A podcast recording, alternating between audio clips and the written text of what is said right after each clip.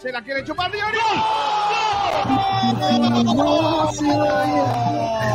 Gol, gol, gol, gol, gol, gol, El loco. gol, gol, gol, gol. Mister Lobo Niño.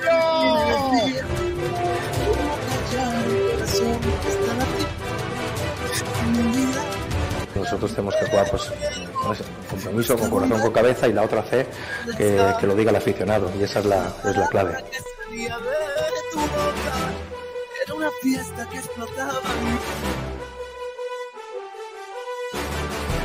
Yo no soy experto deportivo, pero yo un equipo que se pasa mucho tiempo pasando la pelota horizontalmente, inclusive para atrás, del medio del campo a la defensa, etcétera, en vez de ir hacia adelante.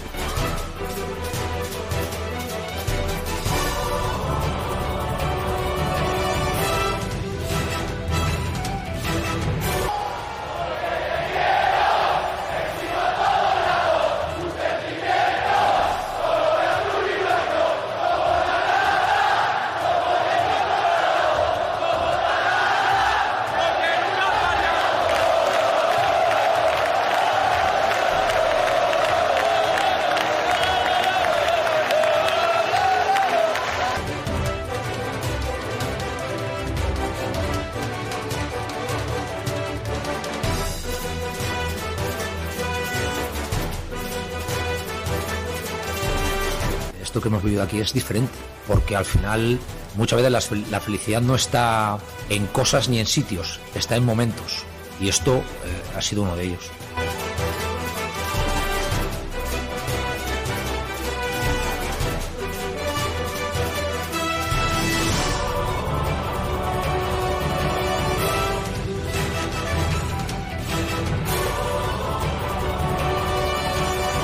Hola, ¿qué tal? Saludos a todos y bienvenidos a Frecuencia Malaguista. Un día más con todos ustedes en la sintonía de Sport Direct Radio.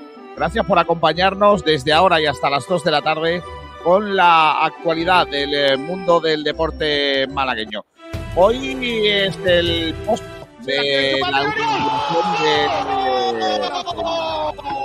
de Premio de la Gol, gol, gol, gol, gol, gol, gol, este, gol.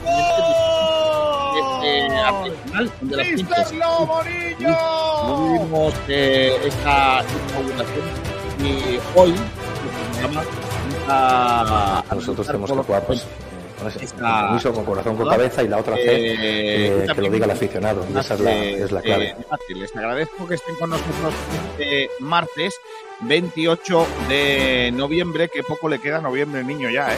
Parecía que... No soy experto que deportivo, iba a pero yo un equipo que se pasa mucho Pues no, tiempo pasando la pelota de horizontalmente, finalizar inclusive para atrás, la, cosa. del Voy a saludar a los medio del campo a la ya defensa, etcétera, en en vez de ir hacia adelante. de Sport Direct Radio, comenzando por el gran eh, Jorge Aragón. Hola Jorge, ¿qué tal? Muy buenas.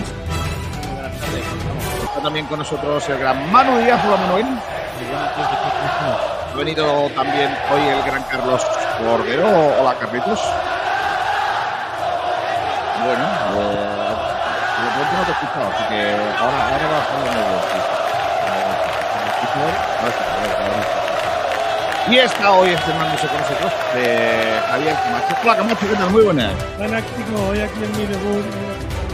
Bienvenido y espero que te lo pases muy bien, aprendamos mucho, que aprendamos mucho también contigo y que compartamos un montón de, de ratos. Algún día te pediré que me rapees.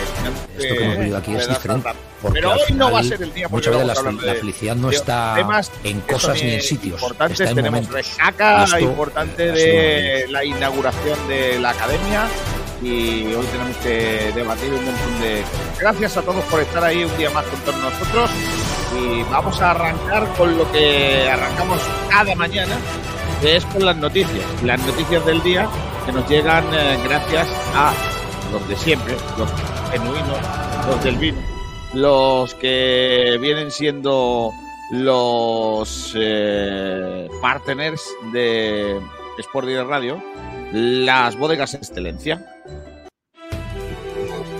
Los frontones. ¿Se la quiere chupar de Déjale por lo que sea. Aquí todo el rato. lo de- Hay que pulsar esto. A ver. Sigue, sigue dándole ahí. Ahora sí. Vamos con las noticias del día, más reacciones a la inauguración ayer de, el, eh, de la academia. Ayer estuvo en eh, área malaguista Quique Pérez en el programa de 101 hablando de eso y de otros detalles del Málaga Club de Fútbol. Cordero. Sí, Kiko, eh, Kiko Pérez estuve, estuvo ayer en área malaguista y ha dicho que, que a día de hoy no han pensado en salidas ni en refuerzos, que hay que analizar cómo mover esas piezas y que son co- cosas delicadas que pueden romper el grupo. Ha hablado también del mercado, que se lleva muy bien con Lorenz, eh, con, lo, con Loren Juarros. Así es, Kiko ha dicho que está encantado con Loren Juarros, que tiene, él tiene un, un- ese pozo, tiene conocimiento y que sabe cómo funciona este negocio, que da gusto trabajar con él y que le encanta estar con él. Mira qué bien. Eh, también eh, ha hablado de que la, la ficha de Aitán se va a cubrir, ¿no? Eso es, ha dicho que tuvimos muy mala fortuna con Aitán, que lo pasamos muy mal todos, pero que, que es un, un tío fuerte y que esa ficha la, la ocuparán. Eso ha confirmado en Área Malaguista. Mira qué bien. ¿Alguna cosita más que se nos quede en el tintero de lo que dijo ayer eh, Quique Pérez en eh, el programa de 101? Pues has dicho que, que está encantado con la afición, que le encanta el, el apoyo que da, que la gente está muy volcada y que no tiene palabras para todo el apoyo que reciben.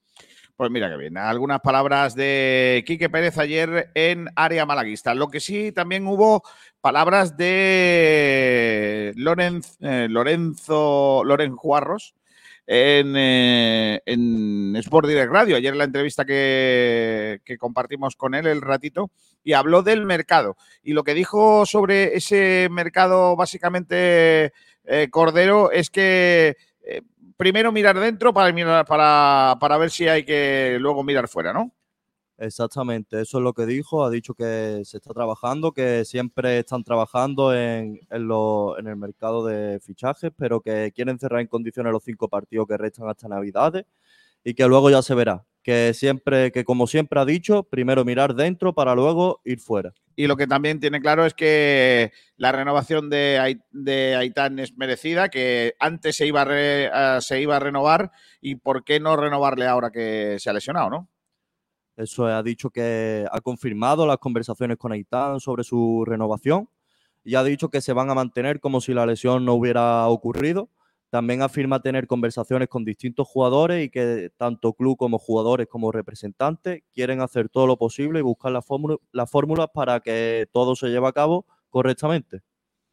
Vale, más cosas con respecto a la actualidad del Málaga Club de Fútbol, Manu, es que el, el Málaga y Hummel eh, han anunciado un, un binomio hasta 2030. Correcto. Madre mía. Correcto. Málaga y Hummel se unen hasta 2030 y se cierra un patrocinio con una empresa energética. Y Vamos. ahora que viene la campaña de Navidad, ojo, porque se van a recibir hasta 40.000 camisetas para aumentar los ingresos del club. O sea que es una noticia muy Que, importante. que va a haber camisetas para, para que Papá Noel y los Reyes Magos se los repartan a los niños y a los adultos, ¿no? Claro, va a haber camisetas para que yo vaya a la tienda cuatro o cinco veces. Vale, hay que decir, señoras y señores Reyes Magos y Papá Noel, que ya está bien de calcetines, corbatas y mm, pijamas, camisetas y chándal del Málaga de aparcacoches. Es lo que voy a pedir este Hombre, año. también, el pijama del Málaga también está muy guapo, ¿eh? No, no lo he visto. He visto las zapatillas. Y han sacado también un jersey navideño, ¿no? Sí. Ah, el, el jersey navideño, sí. El jersey hortera que todo el mundo quiere tener, efectivamente.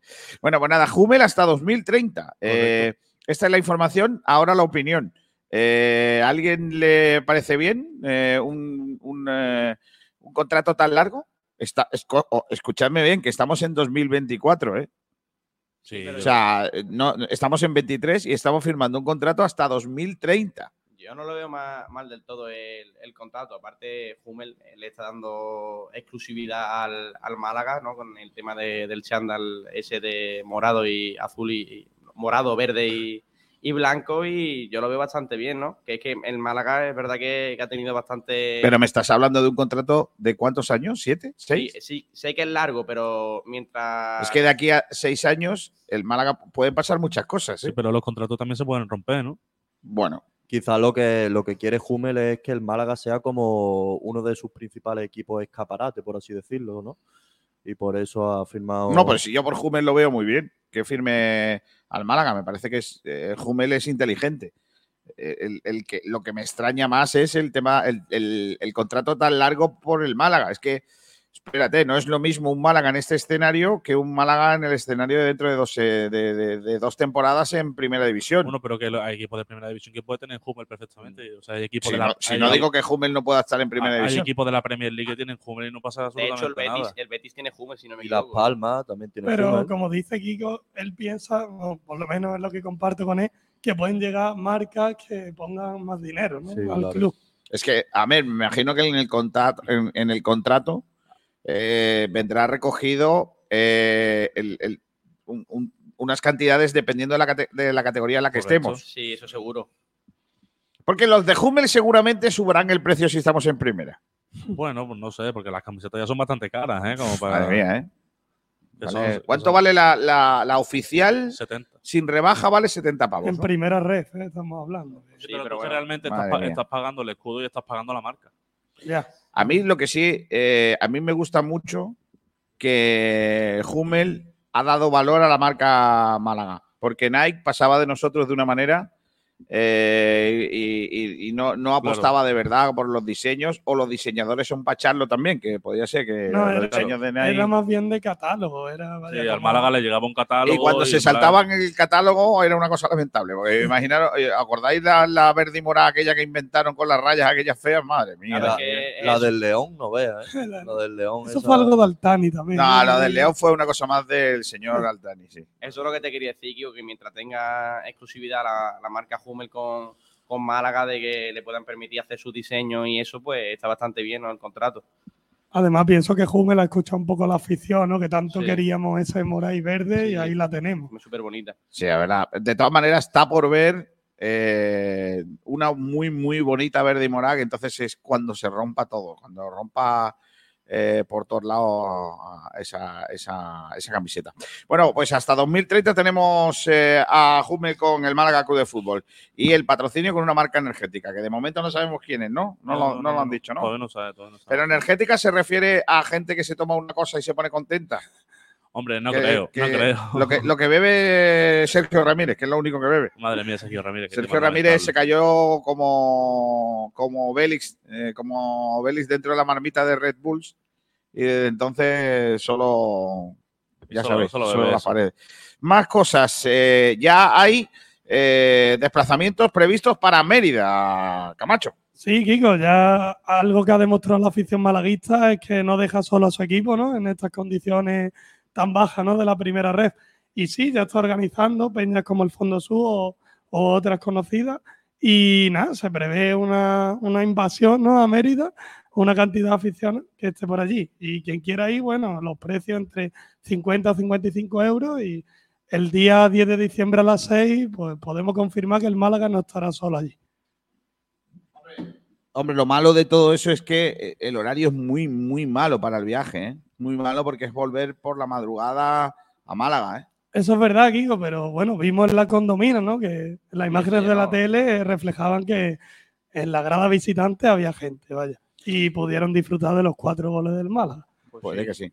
De verdad que, lo- que lo disfrutamos mm, ampliamente. Más cosas, Jorge. El, el- la- el fondo, bueno, la grada de animación que Ah, prepara una, un- una nueva iniciativa.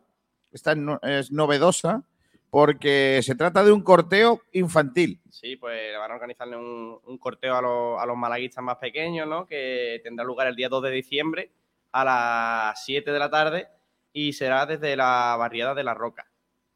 Sí, siempre salen desde la roca. Sí, desde el Bar de la Roca. Pero, ¿y por qué? ¿Infantil por qué? Porque, por ejemplo, la gente que tenga más de 30 no puede ir, ¿o cómo va esto? Hombre, yo creo que, que es para los, los más pequeños, ¿no? Más, más de 30 no, no pega, hombre, po- poder, poder ir. No puede- hombre, irán, irán los padres, Claro, ¿no? Serán los padres, pero claro, sí, no, para los más se, harán canciones adaptadas. Claro.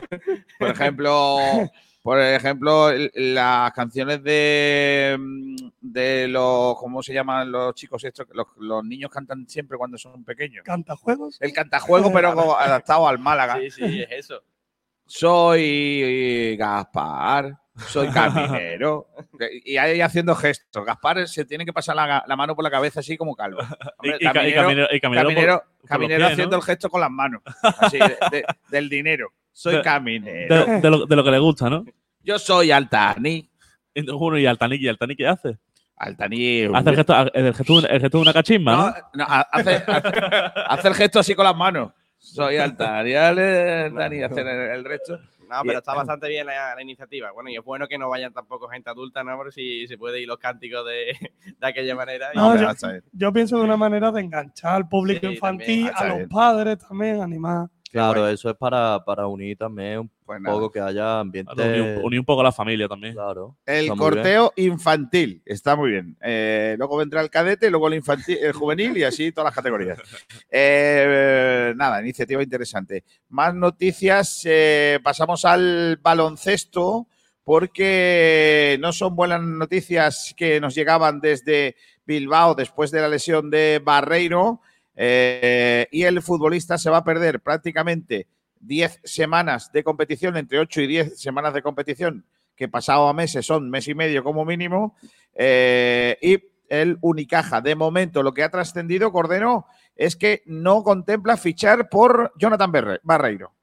Eso es, Kiko. El Unicaja no plantea ocupar la ficha de Barreiro. El alero estará fuera de las canchas durante dos meses y medio aproximado. Y el club no, no contempla un nuevo fichaje en su puesto. Así que le valdrá con la plantilla que tiene ahora mismo.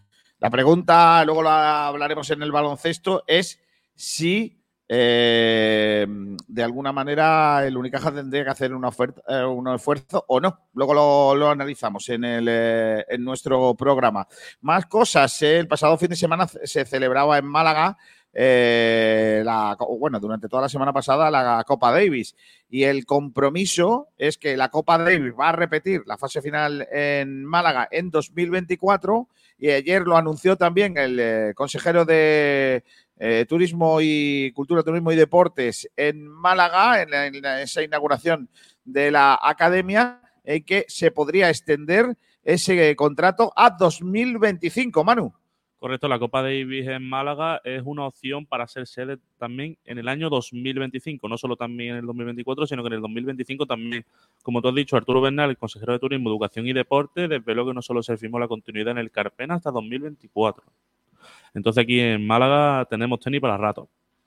Al Que no le guste el fútbol con raquetas, le va a empezar a gustar, ¿eh? También te lo digo. ¿Lo metiste el otro día o no? Eh, sí, sí, la- la- la- no, esa no. esa no la pude meter. Eh, metí la del Salmorejo en varias ocasiones. ¿Y la del cortijeo la pudiste meter o no? La de Cortijo también. Ah, Pero, en fin, no, no, es que no, no daba mucho juego el partido, la verdad. Oh, el partido, pobre Antequera. Madre mía. pobrecillo, tío, pobrecillo. Madre mía, más cosas en cuanto a las noticias del día. La segunda edición de la experiencia Super Basket Lover que va a llegar a Málaga el próximo fin de semana, Camacho. Sí, Kiko, es un proyecto que lo lleva tanto a cabo Proyecto 675 como Endesa, ¿no? que está impulsando estas acciones en el baloncesto. Y bueno, es una actividad que se va a dar lugar en el Holiday World, ¿no? el hotel creo de los elefantes, puede ser. No, No, sé, creo, no creo que, bueno, creo que es por allí. Y bueno, está dedicada a los chicos y chicas con diversidades, ¿no? Entonces van a ir distintas personalidades, como Marco Herrero, que es el vicepresidente del Comité Paralímpico, María, María Bravo, que es impulsora de Global Fit, o Miguel Marco, que es director de, la Quirón, ¿no? Y médico de Unicaja. Entonces es una manera de fomentar el deporte, ¿no? En estos chicos que quizá tengan más dificultades a la hora de entrar en un equipo y tal y ¿no? potenciar la igualdad. Y por último, se va a acabar en el Higuerón, allí en Fuengirola, con una pequeña copa, ¿no? que le han llamado Copa Super Basket y jugarán distintos equipos andaluces de cantera. Nosotros estamos invitados ¿eh? a esto. Está guay. El que, el que quiera ir que lo diga que, que se le acredite sin problemas. Eh, mm, eh, ¿Qué más cosas con respecto a la actualidad? Ya hablamos ya de golf, porque Jorge estaba esperando su momento. Sí. Eh, Jorge, Para hablarte de que la malagueña Ana Peláez ha acabado tercera en el Andalucía Costa del Sol Open de España. Eh, lo que se vio superada por una chica india llamada Aditya Shok, que consigue la, la segunda victoria de, de la temporada tras ganar en Kenia. vale, pues está muy bien. ¿Algo más que se nos quede en el tintero de noticias del día? Yo creo que no. Pues yo tengo una. Podéisla. Yo tengo una que vosotros no habéis echado cuenta. ¿Cómo se nota que no estáis metidos, eh? Si no se puede, ¿eh? Así no se puede, así no, Así se, no puede. se puede. Eh, eh, ¿Es una noticia política? No, hombre, no. Ya, ya tienes que meter la cuñita ahí de, de la. ¿no? Efectivamente. Eh, pero tiene relación con Málaga. Eh, Feijó rompe la tricefalia del PP y relega a Bendodo, a Bendodo al número 4 y da todo el poder a Cuca Gamarra. Lo de Cuca no me parece serio, eso va a empezar. Eh, lo del nombre. La señora será una señora súper preparada y magnífica. En noticias que no le importan a nadie. Pero- no, no, no, no, no, escúchame, es que hoy un malagueño ha perdido un puesto. Es que imagínate que, por ejemplo, el Málaga de ser tercero pasa a ser cuarto. Es que es lo que le han hecho a Bendodo. Bueno, Pobre Bendodo tiene que estar ahora mismo. vamos, tiene que estar tirándose los pelos con lo que cobrarán. Ah. Le vamos a preguntar, eh, Bendodo en directo para Sport Direct Radio, aquí en el fondo. eh, ¿qué, le opine- qué- qué opinión le parece lo que ha pasado? A ver qué dice Bendodo. Pues me parece usted me va a permitir una auténtica gilipollez. No, hombre, no, Eso no. A la gente no le interesa ahora ni le preocupa. Hombre, yo, pues a mí me he preocupado por usted, señor Bendodo, pero bueno, si a usted le parece eso, no, no hay problema. Yo estoy con, con usted siempre. Pues me parece usted me va a permitir una auténtica Oh, y dale. gilipollez. Eso a la gente vez, no le es que lo ha, interesa. lo ha tenido que repetir por si, no, por si no quedó claro, ¿no? Madre mía, Ponlo bueno, otra pues nada. vez, Kiko, ponlo otra vez. No, hombre, no. Noticia del día. Que eh, a Bendodo le han dado una vicepresidencia. Eh, va a ser ahora mismo vicesecretario de Política Autonómica y Municipal. Por tanto, según la cadena COPE, es donde estoy leyendo esta noticia, de número 3 a número 4 de la formación. Madre mía. Madre mía. La pregunta es, es de- eh, ¿ha pasado de ser titular a ser suplente? Bueno, a lo mejor la, la- la han bajado una posición. en vez de delantero ahora medio punta. Yo creo que eso no, no se va a notar mucho ¿eh? en el bolsillo. Ah, Yo recuerdo que Bendodo era concejal de deporte aquí, así que ya ha escalado. Eh, Era el que iba a los acontecimientos y ina- inauguraciones de campos de fútbol de la provincia, de equipos de cantera, y ahora está el cuarto. No creo que se queje Sí, sí, mucho, no, o sea, ¿vale? está bien, está bien.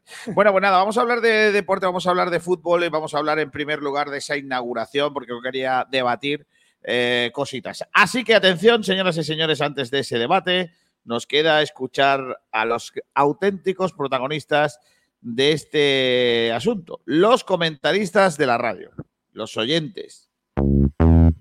¿Quién habrá hecho esa pole? ¿Quién la habrá Hombre. hecho? ¿Quién la habrá hecho esa pole? Hoy, mira, hoy que no, que no ha preparado todo Pablo Gil, que es el que chivata a Adri, que se va a hacer la, la pole, eh, que se va a abrir tal, tal. Esperaba que no, pero sí, ha sido Adri82 la que hace la pole en esta, en esta jornada. Hola Adri, ¿qué tal? Dice, ¿qué pasa, chicos? Ahí está. También nos saluda por aquí Adri- eh, Francis Rumbamor, que dice muy buenas tardes por la tarde. También está por aquí Aramis. Dice que se nos pegan las sábanas. Hombre, no. Hombre, no. Estamos aquí y tal. Adri82 dice que estamos. Dice que sí. Dice de resaca, pues ya quisiéramos, sí. También dice Aramis Cortijera es lo que tiene, es lo que tiene, que cansa. Cortijear, cortijear. Cortijear, lo que tiene es que cansa, sí. También dice por aquí Alejandro Rodríguez. Buenas tardes, chicos, ¿qué tal? Iván Espejo, que también nos saludas, dice: Hola, hola amigos. Astur Sala dice: Buenos días a todos. Por cierto, Astur, me tienes que hacer un análisis del gol de tacón que marcó la, la portera jugadora del Torcal. Tenéis que ver el gol, Sí, sí, sí, sí, es un Madre golazo. de mi es vida. un- Es un, golazo. Creo que lo metió Kichi, ¿no? Kichi que marcó, Kichi era el alcalde de Cádiz, ese otro. Marca, marca, marca de, de tacón el 4 a 4, ¿eh? Con portera jugadora, ¿eh? Remonta el eh, conjunto del Torcal ante el Roldán. Ojo, No, ese equipo que yo desconocía, pero claro, Y ahora, y ahora entra Roldán, ¿no? ahora te, te imaginas, sería el girito. También eh, dice por aquí cosas Adri, Pablo habrá ido a cenar con Pellicer y llegaría a las tantas a su casa. Ya le, ya le gustaría a Pablo.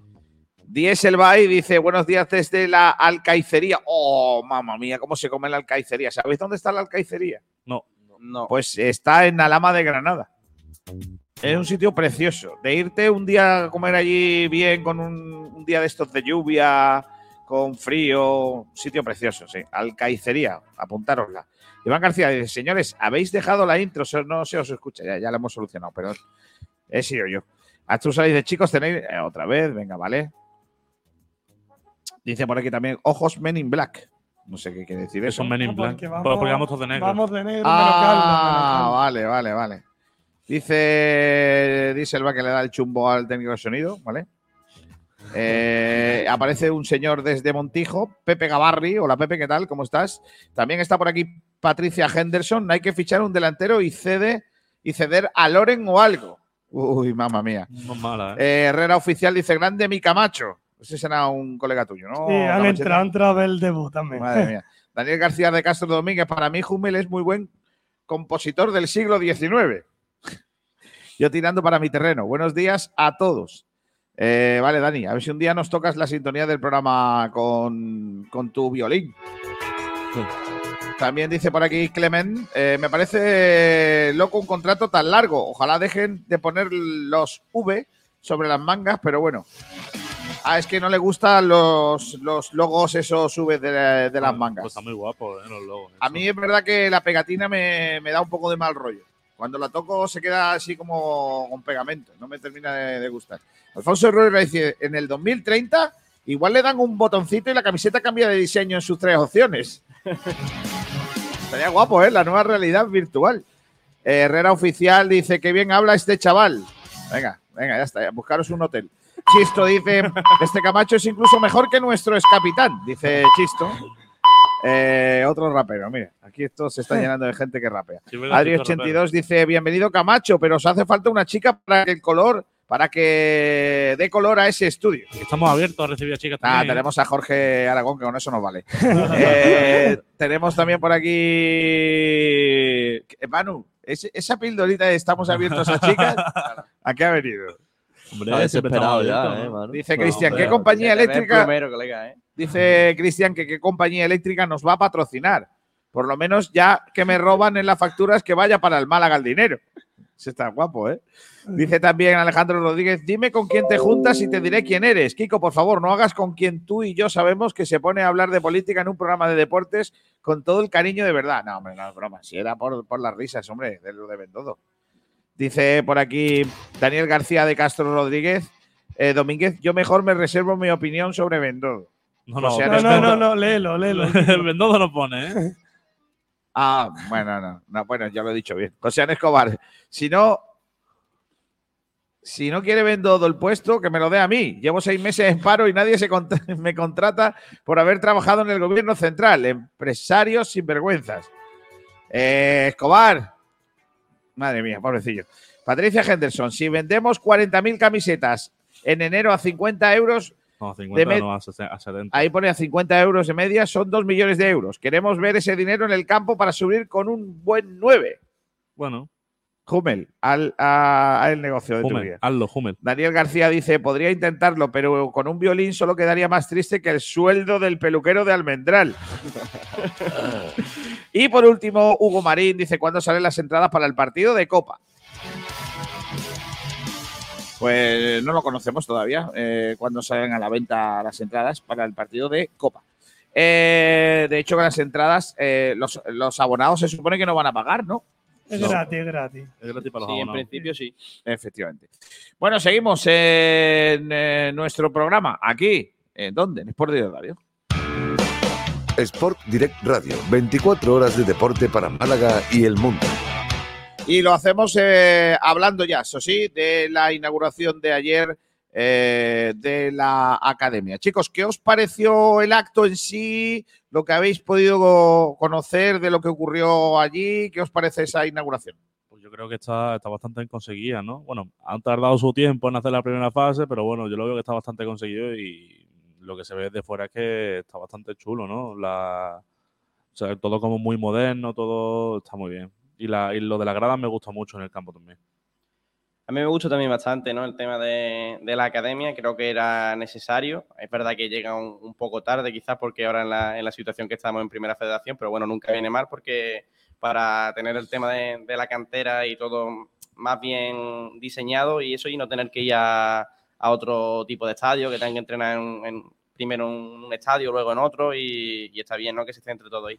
Claro, sobre todo yo creo que es muy bueno para los niños porque si aquí viene un equipo que tiene una ciudad deportiva y al final el chiquillo está entrenando en un campo de fútbol base, no va a aprender y no va a tener la misma preparación que el equipo que viene a por él, eh, por las instalaciones más que nada. Yo creo que es algo importantísimo y muy necesario. Además que es muy bonita. Sí, yo pienso además está en un buen lugar colocado, ¿no? Porque otros equipos, otros clubes Ah, tienen fuera. las ciudades deportivas en pueblos. Aquí en Guadalmar, aeropuerto, playa, bien buena la comunicación. Y como decía, un proyecto tanto de presente, pero más bien mirando al futuro.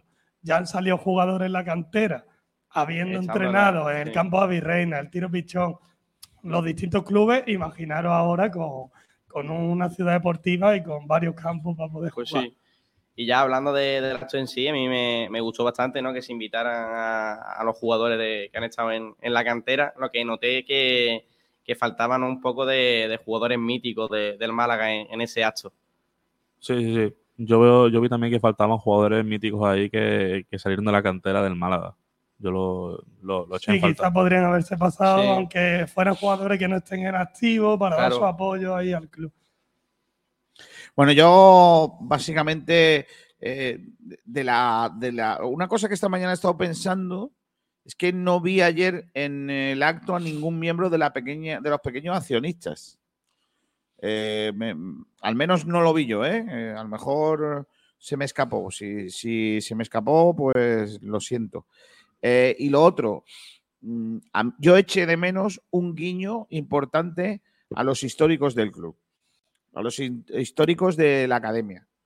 Creo que, que Málaga, que siempre ha tenido canteranos importantes, tenía que haber hecho un girito, un guiño en, en la inauguración de la cantera a sus canteranos, a la gente de siempre que ha sido del club eh, y que se ha formado en eh, los campos repartidos por ahí. Eh, creo que faltó ese giro, creo que faltó ese girito. Es verdad que ahí estuvo, por ejemplo, Francis Bravo, pero, pero estuvo porque es miembro del cuerpo técnico, ¿no? Al final del, Sí. de tal, o estuvo Basti, que también es de la cantera, pero lo hizo porque es miembro de la fundación. Pero no hubo, ¿no? Una, una, una representación de todos esos históricos del club, ¿no? Que de alguna manera pasaron por esa cantera, ¿no? Yo creo que es algo que queda pendiente. Tienen varias opciones más, que será cuando se inaugure la segunda fase y tal, pero ya van un poco a contrapié. Yo creo que faltaba un poco ese giro, ese guiñito. Eh, creo que mm, ellos no pueden olvidarse de la gente del fútbol. Y creo que ayer fue un, alto, eh, un acto de alto contenido institucional, pero de un eh, mínimo recorrido futbolístico. Y ahí yo creo que le faltó un poquito. Sinceramente, creo que es normal, que, a todo no se puede estar, ¿no? Pero que, es por poner un pero, insisto, es por un, poner un pero. Pero a mí me faltó ese, ese giro, ¿no? Ese girito en la representación de, gente que ha hecho grande el deporte malagueño y que ha hecho grande al, al Málaga desde precisamente la cantera, que es lo que ayer se, se venía a, representar, ¿no? En ese, en ese día, ¿no? Eh, a mí, no sé a vosotros, pero a mí me, pareció que faltó, faltó un poquito esa conexión, chicos. Sí, a mí también, pero quizás noto yo que, este acto fue un poco más institucional, ¿no? El tema de que venga el alcalde, las diferentes instituciones que hay en, en, Málaga y ya después, pues, pues cuando se vayan inaugurando las diferentes fases o incluso la inauguración final de- del proyecto, yo creo que vendrán los, los jugadores que, han hecho importante al Málaga, ¿no? Que han sido canteranos. Sí, yo estoy más a favor de Kiko porque creo que cada uno de los que han pasado por la cantera y han tenido un papel importante en el club han puesto los primeros ladrillos para que ahora se pueda construir esta ciudad deportiva. Pero bueno, como bien dice el compañero, pues yo creo que, es la segunda sí. fase. Bueno, eh, he hecho un pequeño comentario sobre la inauguración de ayer, que lógicamente es un día grande para el deporte malagueño. ¿no? Muchos de nosotros pensábamos que la ciudad deportiva eh, era una utopía. Llevábamos tantos años oyendo hablar de su llegada que parecía que nunca íbamos a vivirlo. Eh, tres campos de fútbol de hierba natural, un recinto ideal para el trabajo de los entrenadores, los coordinadores y los cuerpos técnicos, con salas que podrían ser dedicadas para la adecuación de todo el trabajo de la academia, es lo que se inauguró en el día de ayer. Como en todas esas inauguraciones, mucha gente para la foto y poca gente arrimando el hombro durante tantos años. Es lógico que no se le pueda culpabilizar a los actuales dirigentes de los males de un tema que lleva enconado desde hace décadas, pero sus antecesores, en algunos casos las mismas siglas políticas, en otros no, fueron parte fundamental de esta auténtica cascada de despropósitos que ha sido siempre el proyecto de la academia. Hablar con Loren Juarros, actual director deportivo del club, quien ha pasado más de media vida en ciudades deportivas por su pasado de futbolista, es reafirmar todo el pensamiento colectivo del malaguismo, que es imprescindible, es incomprensiblemente increíble que una ciudad como Málaga, en un club como el Málaga, con su historia y con lo que ha conseguido en el fútbol, llegue a este punto de inaugurar solo la primera fase de un proyecto tan necesario como obligatorio con tantos y tantos años de retraso.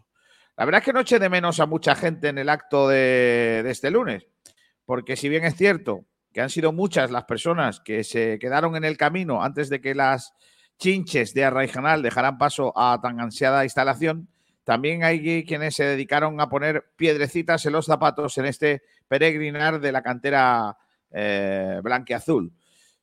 Eso sí, me faltaron algunos históricos, míticos canteranos y enamorados de la cantera malaguista que no tuvieron un espacio en la ceremonia, pero entiendo que los protocolos son los que son. Se me vienen a la cabeza, por ejemplo, eh, gente como Añón, eh, históricos eh, incluso anteriores a, a él, ¿no? Que, que, fueron jugadores canteranos y que, y, que, y que no estuvieron ayer.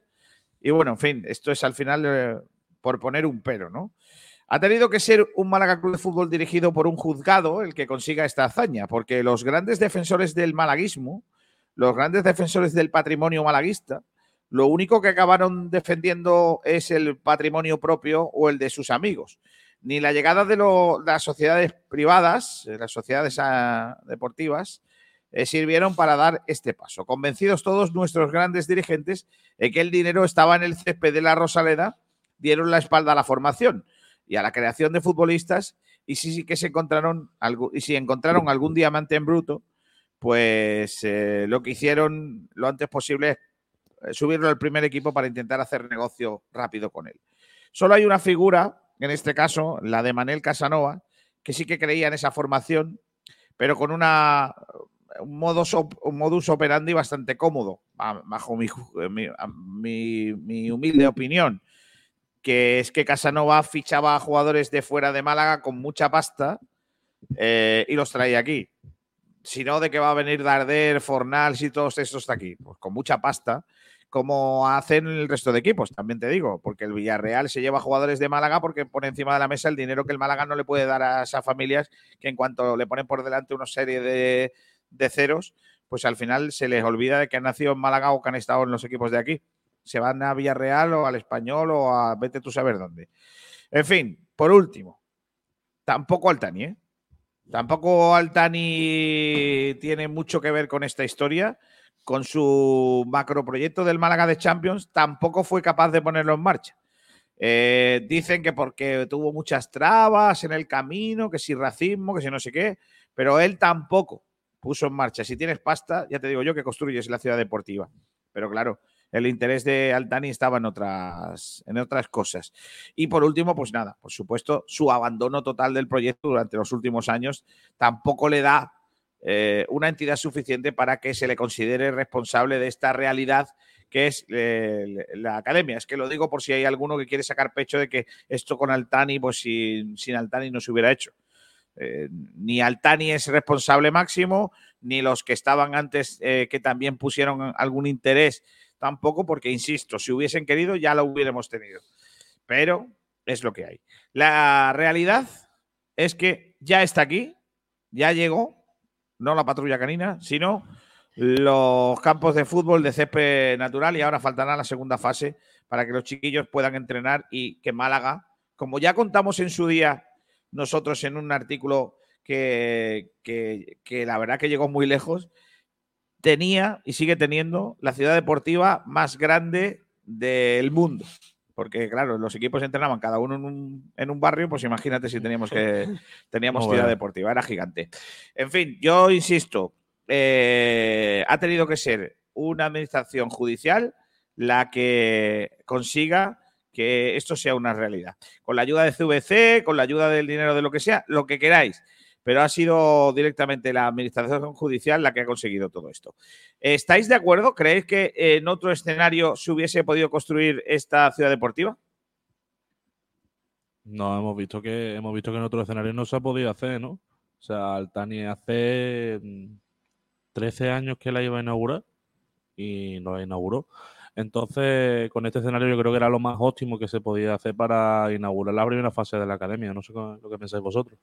Yo creo que es muy importante aquí en, que haya avanzado tanto la academia la figura de Loren Juarroc, porque estuve viendo ya en la, la charla que tiene, el ratito de charla que tiene aquí en la radio con nosotros, y dice que él siempre ha trabajado en una ciudad deportiva, que cuando llegó aquí eh, le impactó mucho que eso no, no, no fuera posible aquí aún, y que fue lo primero que quiso quiso ponerse con ellos de inmediato porque lo, lo veía muy necesario.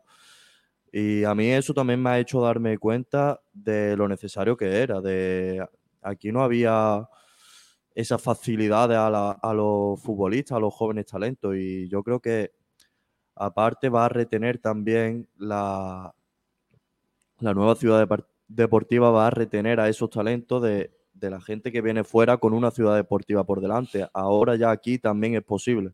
Y eso es algo muy positivo y muy bueno. Yo pienso que es que no se ha querido, porque el Málaga, si no recuerdo mal, ha estado 10 años en primera división, en la élite del fútbol contra los grandes equipos, y ahí podría haber sido buen momento, pero bueno, el señor Altani decidió en fichajes millonarios que, bueno, nos llevaron a la gloria, bueno, que duró lo que ya sabemos, pocas temporadas, y sí se podría apostar, pero él sabía que su trayectoria en Málaga tenía los días contados. Iba a ser cortita. En- entonces decidió no apostar por la cantera. Ahora este señor que viene de fuera, pues parece que es más malagueño que, Pues sí. que los propios que han estado. Yo estoy de acuerdo con, con Camacho también, ¿no? Que se podría haber hecho antes. Es verdad que las últimas temporadas en segunda división, con el tema económico del límite salarial y tal, que estaba el equipo peor económicamente, pues era más complicado hacerla. Pero ahora ya que mm, ha llegado un poco lo que viene siendo la estabilidad económica, aunque sea en, en el fútbol semiprofesional, pues, pues viene bien, ¿no? Es que yo De todas que- maneras, Jorge, yo déjame que te puntualice una cosa. Eh, la academia ha sido realidad en, en gran parte gracias a los fondos CVC, que al final eh, venían a ayudar a los equipos a esto, aunque luego los equipos hayan hecho con el dinero probablemente otras cosas. Eh, perdón. Eh, pero la academia empieza con la venta de unos terrenos que tenía el Málaga en la zona de Teatinus, eh, por la que recibe 4,5 millones de euros más la cesión del terreno por parte del ayuntamiento. Esos 4,5 millones de euros, si no hubiesen sido gestionados por un administrador judicial, vete tú a saber en qué, Sí, dónde acaban. Porque eh, las, eh, la- lo que ha sido siempre la, la realidad del Málaga es que nadie de verdad, nadie, pero nadie de los que han estado aquí, eh, cuando hemos sido sociedad deportiva, sociedad anónima deportiva con Serafín Roldán, Fernando Sanz y todos estos antes, y luego con Altani, etcétera, nunca nadie ha apostado de verdad por la ciudad deportiva. Nadie ha gastado ni un duro del Málaga en, eh, en que la gente de la cantera esté a gusto y esté cómoda y que esté como Dios manda. Claro que realmente es que es lo más importante, ¿no? Que la gente de la cantera que viene, que viene de abajo y que seguramente llega al primer equipo, él- son los que tienen que estar mejor, ¿no? Claro, es que luego viene el tío Paco con las rebajas, que es, eh, ah, que los canteranos no tienen un salto muy grande, no mire usted. Los canteranos, si están jugando en División de Honor, que es donde juegan todos los canteranos de todas las canteras de España, en la máxima división, en unas condiciones adecuadas, con unos formadores adecuados y con un eh, trabajo adecuado, da igual que luego pasen por tercera o no pasen por tercera, porque si el jugador es bueno, es bueno y no hay más historia, es que no hay más. Es decir, el ejemplo más claro y reciente es Murillo. Murillo es un jugador que en tercera división pasa con más pena que gloria, no es un hombre que marque diferencias y está jugando en el primer equipo y ahora mismo es un jugador fundamental Claro, en es esta plantilla. Es un jugador que seguramente en el próximo partido de Pellicer sea titular. No, pero insisto en lo mismo, que con, y, y- y- y con, y con Murillo y con otros casos, que es mejor que un equipo filial juegue en primera RFEF o en segunda división si tienes un equipo en primera división. Claro que es mejor. Pero si no, si tú tienes la formación adecuada hasta la categoría juvenil y el salto al filial es el adecuado, da igual que el equipo juegue en tercera. El problema, porque la formación ya está. El problema es que eso en el Málaga era muy complicado, porque es que los entrenadores no veían a los otros equipos. Ayer estaba yo hablando con un entrenador que me decía, es que nosotros podemos venirnos a partir de ahora a la academia, tirarnos todo en la mañana viendo a los demás equipos. Y si yo tengo el- si yo soy del Benjamín y en el pre-Benjamín hay dos niños buenos, pues yo ya lo tengo visto para el año que viene. Si soy entrenador de Liga Nacional, pues sé quién está en el cadete porque he visto a los dos cadetes que tenemos, el de autonómico y el de no sé qué. ¿Sabes? Entonces, esto es mucho más fácil. Eso en cuanto a, la elaboración de- del planning de trabajo del día a día. Pero es que a nivel de, de estructura de cantera es fundamental poder trabajar en esas condiciones. Es que ahora mismo es que eh, el Málaga Club de Fútbol está compartiendo campo porque le dejan otros equipos de Málaga, de, con todo mi respeto, menor empaque que el Málaga. Y el Málaga está compartiendo campo con ellos. Cuando en todo caso debería ser al revés. ¿Sabes? Que el Málaga sea el dueño de unas instalaciones o el, gestor de unas instalaciones y que los demás equipos se puedan aprovechar de ellas, pero no de esta forma. Es que así el Málaga no puede trabajar. Es que esto es eh, lo que ha pasado hasta ahora es un milagro de la cantera malagueña. Es un milagro. Y, y no os olvidéis que hemos tenido en División de Honor al San Félix y al Málaga. De San Félix no me habléis, que igual me caliento un poco, pero, pero, pero sí es cierto que, que era necesario. Y de verdad, hasta que no ha llegado una jueza o no ha estado intervenido el club por un juzgado que, que hace las cosas teóricamente con unas miras positivas para el futuro, aquí todo el mundo lo que ha querido es dinero rápido para que los niños suban al primer equipo, venderlos y tener más dinero para fichar jugadores. Y ahí no voy a hablar de las comisiones que se llevan cada uno, ¿eh? que eso ya cada uno que diga lo que quiera. Pero es que de, de verdad la cantera siempre ha sido eso, una cantera para subir rápido el primer equipo, venderlos y tener pasta falsa eh, rápido. Y no hay más historia. Claro, eso es lo que dice Loren de que el Málaga era un medio. Él ahora con la idea que trae, lo que quiere es que sea el Málaga un fin y al final la ciudad deportiva permite eso, trabajar con mucha más calidad y que los jugadores puedan ver el Málaga como un final, como el objetivo, no el desarrollarse aquí en Málaga en campo de, equipos de fútbol base para luego poder optar a otros equipos de cantera que son superiores en categoría y en instalaciones. Ahora mismo el, el Málaga con esto eh, a mí me parece un paso muy, muy grande y que va a mantener aquí a, los- a los buenos canteranos, a los niños que juegan bien al fútbol y eso es importantísimo. Pues sí, eh, y solo está en marcha la primera parte. Pues ¿eh? yo, yo abriendo debate de, de esto, no sé si. Yo, yo pienso que es verdad que es una mejora de, de calidad en cuanto a la cantera, pero yo pienso que los canteranos no, no, no se van a quedar o se van a ir por, la, por una ciudad deportiva. Sí, pero si tienes una buena ciudad deportiva en la que pueden hacer las cosas bien, te lo puedes pensar, ¿no? Además, también un poco proporciona a la familia esa seguridad, ¿no? Las familias llegan con el niño que está en etapa Benjamín, eh, ya hay la figura de Loren que entrará en acción y le dirá, bueno, le podemos prometer que quizás llegue al primer equipo si sigue continuando por la vía. Claro, y tú con una ciudad deportiva al final te permites poder competir con Es que te otro pro- equipo. te que profesionalizas ciudad- como equipo. Claro. Entonces, Hombre, está claro que lo, lo principal no es la ciudad deportiva. Es Eso, que- seamos serios, lo, lo principal no es la ciudad deportiva, pero es un atenuante más o un, un- un aliciente más para convencer a la gente de que aquí se puede trabajar bien. Claro. Eh, ¿cuál es, ¿Qué es lo principal? Que el padre sepa que a su hijo le van a dar una educación deportiva adecuada, que en el Málaga no se le va a engañar, es decir, no, no, no le van a tratar como una, eh, como una eh, como un objeto, sino que le van a tratar como una persona y que se va a apostar por el futuro del chaval como deportista y como persona. Aquí hasta ahora la idea es lo que ha dicho Loren y estoy absolutamente eh, de acuerdo y, y le agradezco la puntualización a Cordero. que aquí el Málaga siempre ha sido un instrumento, no el fin. O sea, el Málaga, los jugadores lo han utilizado siempre como el trampolín, porque yo juego en el filial, juego en el juvenil, sumo el primer equipo, juego tres partidos y me voy al no sé dónde. Y aquí en el- esa, esa, esa sensación de pertenencia que tienen, por ejemplo, en el País Vasco de sus equipos, por no decir de otros equipos andaluces, por ejemplo, por no, para no liarla, eh, es eh, a mí me da envidia. O sea, a mí que Ander Herrera, que es un jugador que tiene una calidad tremenda, eh, termine sus días de futbolista en el Athletic Club, habiendo jugado en el Paris Saint Germain, habiendo jugado en el Manchester United, y él quiera terminar Claro, en, en y, su y equipo. y pudiéndose retirar ya. Pues, claro, eh, eh, eso es lo que yo quiero. O sea, las declaraciones del otro día de Samu Castillejo, que están muy alejadas ahora mismo de ser una realidad para el Málaga, es lo que yo quiero para el Málaga. Pero claro, ¿cuál es el problema? Que esos jugadores se quieren retirar en Málaga porque aquí se viven muy bien.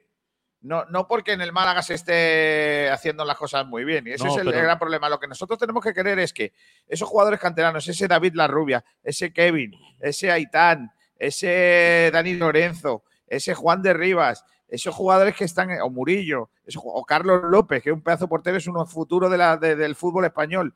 Esos chavales quieran jugar en el Málaga, quieran seguir su carrera profesional en el Málaga y el Málaga les dé todo lo que tiene que darle a un jugador para que esos chavales no se tengan que ir. Y si se tienen que ir es porque ya no tengamos más bemoles que, que decir, tío, es que no, Claro. te, no te podemos quedar. Mira, eh, el, ejemplo, el ejemplo más claro que os puedo poner es el de Brahim Díaz. Brahim Díaz, que es el ojito derecho de Altani, o sea, Altani, Altani ha puesto encima de la mesa de la familia de Brahim Díaz. Si ustedes supierais las cosas que ha hecho Altani para que Brahim Díaz no se fuese del Málaga, pero es que ya hubo un momento es que era imposible. Era imposible porque el City ponía tanto dinero encima de la mesa y le daba tantas cosas que Brahim Díaz era imposible que se quedase en el Málaga. Es que no puedes competir con un equipo como el City. Pero, vale, yo lo puedo entender, eso lo puedo entender. Lo que no puedo entender es que se nos estén yendo jugadores al Villarreal, al Almería, al Granada, al Betis, al, Atlet- al Atlético de Madrid. Pues el Atlético de Madrid tiene un canterano que es un cañón, que es lateral, que estaba en el Mundial Sub-17 y que se echaba el no estado en el Málaga.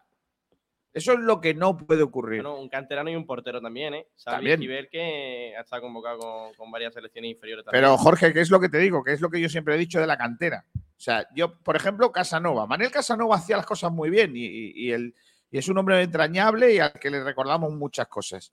Pero seamos serios, Manel Casanova dejó pasar jugadores importantes de Málaga que no le echó cuenta y aquí se- y, y- y uno de ellos es, por ejemplo, Junior Firpo, que no jugó en el Málaga y que, y que, y que ya sabéis la, la carrera que luego hizo. que el hombre luego al final no ha tenido demasiada suerte, pero, pero es un jugador que no estuvo en la cantera del Málaga. Eh, eso es lo que yo no entiendo. Los jugadores de Málaga tienen que pasar por la cantera del Málaga. Los buenos no se nos pueden ir. No se nos pueden ir. Otra cosa es que luego venga el Manchester United y te diga tú, es que este tío es tan bueno que yo voy a poner un dinero que el Málaga no tenga capacidad para frenarlo. Vale, eso te lo compro. Pero que, que haya equipos de España que se lleven jugadores de Málaga que no hayan pasado por nuestra academia y que el Málaga no tenga la oportunidad de formarles, a mí me parece que eso es un gran error que ha pasado en, esta, en, estos tiempos en el, en el fútbol malagueño. Bueno, Kiko, pero eso muchas veces no, no depende de- del scouting del club, porque ahora el scouting está bastante desarrollado y prácticamente todos los equipos tienen analistas de fútbol base en todas las provincias. Entonces, pues muchas veces, si te pongo un ejemplo, un muchacho que esté en el tiro pichón lo está haciendo bien, pues te lo ve el Granada, el Sevilla, el Almería o el que sea y se lo puede llevar perfectamente. Sí, Jorge, pero complicado que- lo ve- Ahí, Jorge, es donde tiene que estar el Málaga. Claro, ese es el tema. Antes de que lleguen esos equipos. Jorge, ese es el tema que yo te digo. Lo que no es normal es que un tipo que eh, llama la atención de Granada, del Betis y no sé qué, eh, se lo lleven esos equipos y el Málaga ni siquiera le haya hecho cuentas. El caso, por ejemplo, de Brian Zaragoza, ¿no? que ha estado incluso convocado en la selección, pasó por tiro pichón, conejito, y aquí se le dijo, he leído, no, le dijo por que no. bajito, por lo que sea, y tenéis que dar la oportunidad. Bueno, Pues, lo de Brian Zaragoza lo, lo hablamos en su día, eh, Camacho. Ah. Eh, era una, una oferta, o sea, una oferta, no. El, el-. Málaga, el Málaga le dijo que no porque tuvo un supuesto eh, análisis, un informe, mejor dicho, no encontraba la palabra, un informe negativo por cosas que no tenían que ver con el fútbol. Extradeportivo, ¿vale? sí, vale, vale. Eh, lo mismo que le pasó con otro equipo, no sé si con el Valladolid, el que también le entregaron un, Sí. un informe Hombre, parecido con el similar. ¿no? Valladolid también. Vale. Bueno, ya lo, lo puedo entender, pero creo que es incomprensible que un jugador de esa calidad, tú, tú con esas edades no le digas, vale, muy bien, ha tenido este informe, pero es que yo, que soy el Málaga de Fútbol, voy a trabajar para que este informe no valga, porque a partir de ahora yo voy a trabajar para que este jugador se reconduzca porque es un pedazo de futbolista. Sí, pero es complicado también porque el tema esto deportivo también muchas veces te puede llegar a arruinar la, la carrera. Yo creo, sinceramente, que lo de Brian Zaragoza es sin tener toda la información. ¿eh? Voy a meterme en un lío quizás. Eh, creo que lo de Brian Zaragoza tiene más que ver con no tener el agente adecuado que, que otra cosa. Puede Claro, ser, porque puede ser. la calidad la tiene, vaya, las Yo- habilidades pa- Yo lo creo. O sea, también os digo, ¿eh? en el Málaga se le dijo no a Fernando Hierro. O sea, Eso es delito, eso sí que es delito. En el Málaga se le dijo no a Fernando Hierro eh, y se fue al Valladolid y ya habéis visto luego la carrera que hizo el chaval, ¿no? Eh, por lo que sea.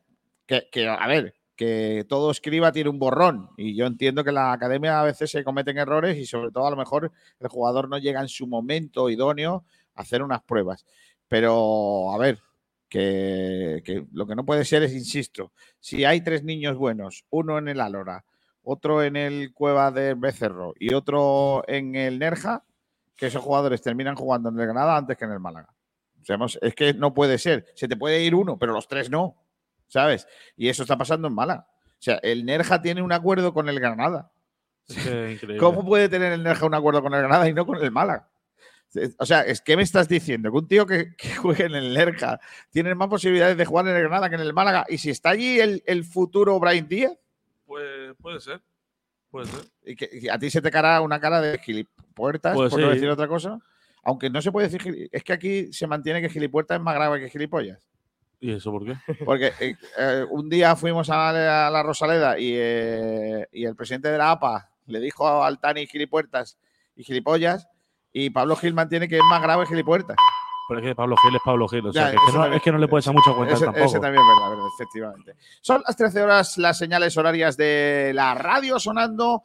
Vamos con la audiencia. ¿Qué dice la gente? Pues Astur Sala que nos recuerda, nos rememora el gol de tacón de, la portera jugadora del eh, Torcal y dice, es un golazo, no solo por el tacón. La jugada en sí es sensacional, con un juego de cinco, rápido, pase preciso y la aparición desde el segundo palo impecable. El tacón es sensacional. Es un golazo, tenéis que verlo. Tenéis que verlo porque es una cosa de locos. David Martín dice, buenos días, es un acierto que los que vayan a utilizar ahora la academia sea la cantera. ¡Viva el Málaga! ¡Vívalo! Astur Sala dice, la verdad es que el Torcal tiene equipo para estar más arriba y el empate en casa del Roldán es un puntazo. El Roldán es uno de los equipos que pelea por entrar en playoff por el título. Pues sí. Saludo a Antonio Roldán desde aquí. Patricia Henderson dice, hay que darle el crédito a José María por la academia. Económicamente lo está haciendo bien. No obstante, deportivamente no tanto. Alberto Samuel Fernández Bonilla. Grande Kiko. Era un paso que había que darlo y tener una cantera cómoda con su ciudad deportiva, porque si queremos crecer hay que nutrirnos de la cantera todo lo que podamos y sacarle beneficio. Que lo flipas. Yo hasta ya, yo hasta el Villarreal, que suelta mogollón de pasta y nosotros en la situación que estamos ahora, puedo entender que se vayan los canteranos, pero al Granada. Ahí estoy yo también rayado. Manuel Heredia, el Málaga no se podrá quedar nunca con todos los canteranos. Tendrá que vender algunos como hacen todos los equipos. Venderá a los que no le valgan. Claro. Bueno, eso sí, también está la opción de ceder, ¿no? Se ha visto La Rubia, Dani Lorenzo, los jugadores de la primera plantilla Sí. han tenido un año para poder aprender, Claro, para claro. conocer la categoría y ahora están aquí.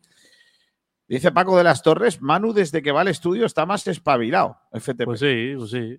Hombre, aquí cara a cara es mejor, ¿no? Hombre, que también, en casa. también es verdad porque madrugas más. Antes te levantaba a las 10, 12 menos 10.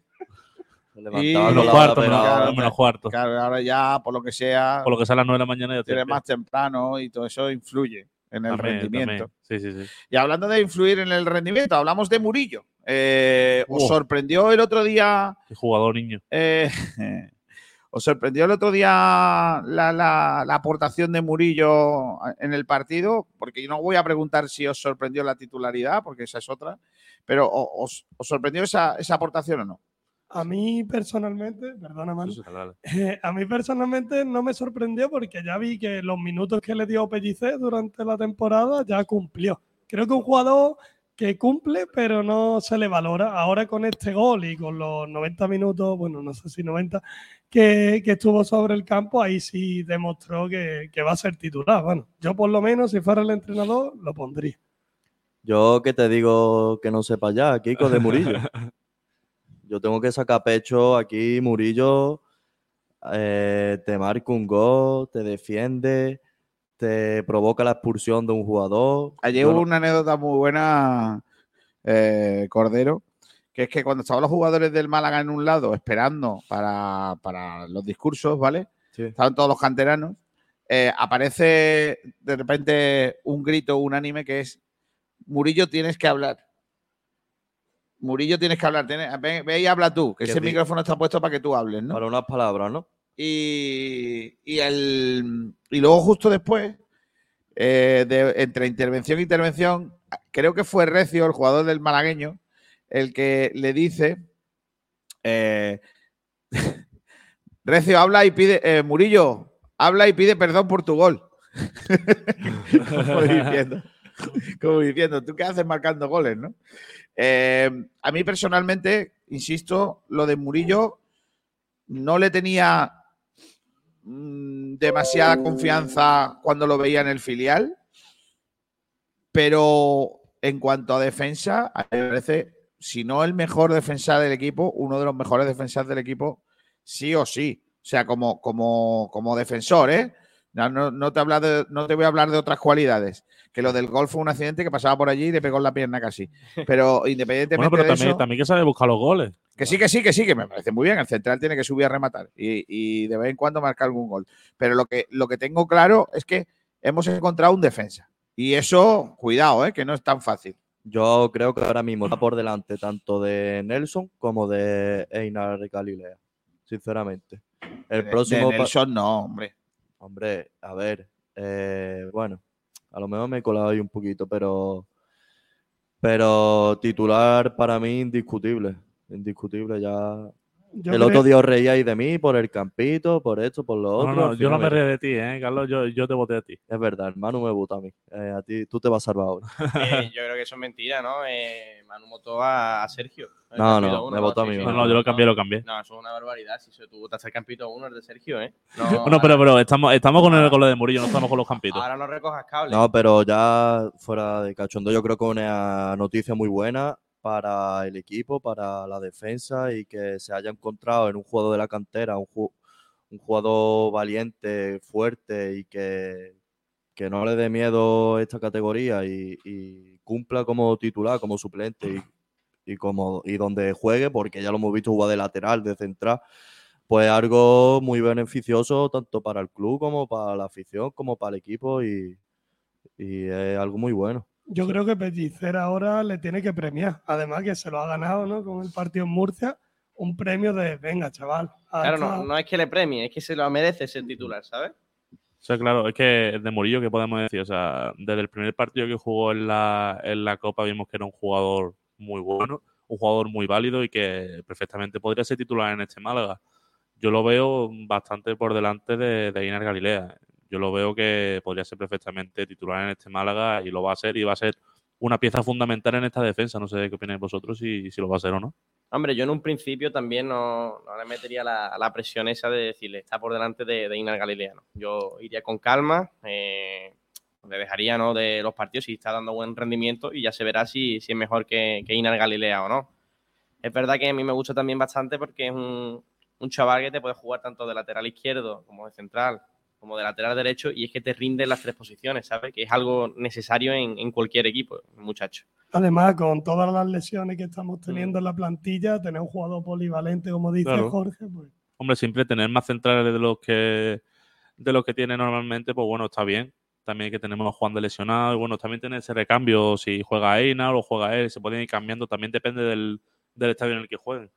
Eso iba a decir, porque tiene más mérito, ¿eh? jugar en el Murcia, visteis el campo. Claro, claro, que no, que no es la Rosaleda que estás con tu afición y tal, a- a pesar de los, de los desplazados que había allí, pero bueno, era un campo diferente, un campo grande, un campo que también te puede impresionar, pero bueno, que, que está muy bien por parte de Murillo.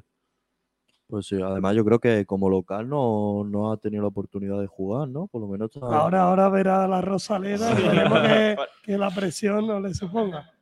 Empecemos con eso, ¿eh? que, que hay mucho run run en torno a qué le pasa al Málaga en casa, ¿no? Eh, a- ayer Pellicer eh, lo hablaba en petit comité, ¿no? Y, y también lo decía el otro día en rueda de prensa, que ahora necesitamos en Málaga un partido como este, ¿no? Yo creo que como el de Murcia. Y es verdad, ¿no? Es verdad. Yo eh, espero que no se nos ponga cara de ese típico equipo que fuera de casa es una cosa y en casa es otra, ¿no? No, Eh, Yo creo, Kiko, que, que el acierto fue de, de Pellicer. En quitar a Dion y poner un delantero, yo creo que el equipo cambió mucho en, en el partido y yo creo que, en e- que este fin de semana también cambiará y, y pondrá un delantero, aprovechando la profundidad que tenemos en las bandas y que se metan los, los interiores hacia adentro.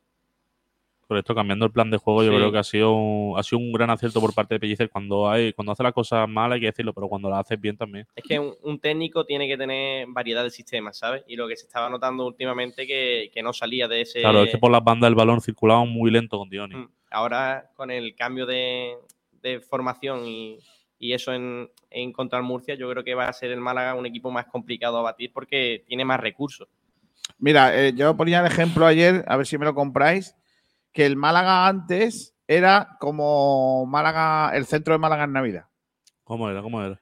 que, que, eh, que estaba todo por dentro. O sea, estaba todo el mundo por dentro, sí, había sí. mucha gente y tal. Y el Málaga del otro día es lo que viene siendo lo normal. Eh, por fuera, eh, fluidez y por dentro, pues un poquito más despacio porque es normal, ¿no? Pero por fuera, fluidez de, de juego, ¿no? Entonces, claro, yo creo que el Málaga, eh, el Málaga Club de Fútbol el otro día lo que hizo básicamente dos cosas. Una, ser tan intenso como siempre fuera de casa, porque el. Málaga fuera de casa es un equipo muy competitivo, que Sí, es muy sí. intenso y que, y que es un equipo muy difícil de superar. Y luego, el que el modelo, el cambio de sistema de juego, el cambio de, de modelo de juego le benefició. Ahora, hay grandes represaliados por el cambio de sistema de juego y uno de ellos se llama Dioni. Pero claro, con este sistema de juego, Dioni pasa a ser un suplente de Roberto. Bueno, espérate, Kiko, que yo no descarto, eh, como viene el partido contra el Collano, que jugara de, de media punta Dioni. ¿eh? Pero entonces no tenemos tres jugadores para jugar. Te- te- tendríamos dos jugadores para jugar y, y un medio punta. Es Sí, que Dani Lorenzo, razón. eh, Dani Lorenzo fue organizador. Sí, sí. ¿Me Dani entiendes? Lorenzo estuvo muy bien de media punta. Yo por lo menos lo es vi que ahí muy es su puesto, eh, Cordero. Es Claro, que claro, por eso el te sitio digo. donde de verdad, eh, de verdad juega bien es ahí, de enganche. Es verdad que ha jugado buenos partidos de, medio, de, de mediocampista, pero no es su posición. Y, ojo, eh, que el que jugó un muy buen partido el otro día, aparte de Genaro, por supuesto, que el tío marcó, eh, a mí me tiene ganado. A veces hace cosas que lo flipas, pero eh, me tiene ganado absolutamente. Es lo de Manu. Lo de Manu Sí. Molina, cuidado que Manu Molina, cuidado con ese chaval que, tiene juego, ¿eh? Que yo era el primero que criticaba el doble pivote de Manu Molina con, con Genaro y el otro día es que nos cayó la boca. como- Manu Molina es, eh, Manu Molina es verdad que no te va a pegar un sprint, porque Manu Molina tiene un cambio de velocidad de quieto a parado de puta madre, pero después ya tal. Eh, pero es verdad que luego tiene un, tiene un pie para jugarlas, tiene criterio, viene al apoyo corto. eh, la verdad es que el otro día hizo un despliegue fantástico. ¿eh? Y, y- y yo creo que jugó 90 minutos, ¿eh? Si no me equivoco, creo que no lo sustituye, ¿no? No Sí. sé si al final lo, lo sustituye al final, pero mm, eh, es buena noticia, ¿eh? Porque también había jugado, no había jugado ni un solo partido entero, ¿no? Entonces, eso siempre es bueno, ¿eh? Pues sí, además hacía falta mucho en este Málaga un jugador con, con organización, ¿no? Y yo creo que Manu Molina eh, cumple esos requisitos, así que nada más que tenemos- buenas noticias. Y ahora tenemos otro problema para esta semana, ¿no? Que es, fíjate, ¿cuándo íbamos a llegar a esto, no? ¿Quién va a jugar por Genaro, eh? ¿Quién nos lo iba a decir, eh? Sí, bueno, pueden meter a muchos, pero es que a quién quita, ¿sabes? ¿Qué va a quitar Genaro? O sea, el problema de Genaro eh, es que ahora en el, ca- en el equipo no tenemos ese, ese jugador stopper, no hay ese, ese mediocampista de corte defensivo. El espérate, espérate, Kiko, porque han salido una noticia de última hora que nos adelantan nuestros compañeros del sur y es que Nelson pendiente de pruebas médicas y no se ha entrenado este martes. El central luso del Málaga cayó lesionado del hombro izquierdo en la nueva condomina y el club espera conocer su alcance a lo largo del día. Bueno, más, más aún, ¿no? Lo que estábamos comentando antes de Murillo O titular, sea, ¿no? Ne- Nelson, Nelson Monte lesionado. Sí, Nelson y, y Galilea, ¿no? Parece que va a ser la. Hombre, la lo de- pareja. Lo de Nelson Montes ya pintaba mal, ¿eh? Ayer cuando hablábamos Sí. con el Mister nos lo medio decía, ¿eh? Que, que, no, que no pintaba bien esa- ese golpe que se dio y que tenía, lo tenía inflamado y, y hasta que no se le baje la información, la inflamación, perdón, probablemente no, no, no podamos saber qué tiene, ¿no? Y Pues eso es un gran problema, ¿verdad? Sí, pero si ya no se ha entrenado hoy, ya pinta bastante feo para que llegue al, al partido de este fin de semana. Bueno, y además tenemos dos bajas defensivas, ¿no? La de Genaro y la de Eina. Eh, Perdón, la de Genaro y la de Nelson. Y bueno, y más Juan de también, que Juan de lleva lesionado bastante tiempo. Sí, pero Juan de todavía le queda. Bueno, entonces ya cada vez más claro de que Murillo va a ser titular. Sí, y de eso, y ya volviendo al, tema de, Genaro, es verdad que a mí el que me encaja en, esa posi- eh, posición, si se juega con, eh, esa 4-2-3-1, me encajaría Iza. Lo que pasa es que lleva bastante tiempo ¿no? sin, ritmo de competición, ha estado fuera, jugó poco en el Mundial, es que no sé a quién pondría yo por Genaro.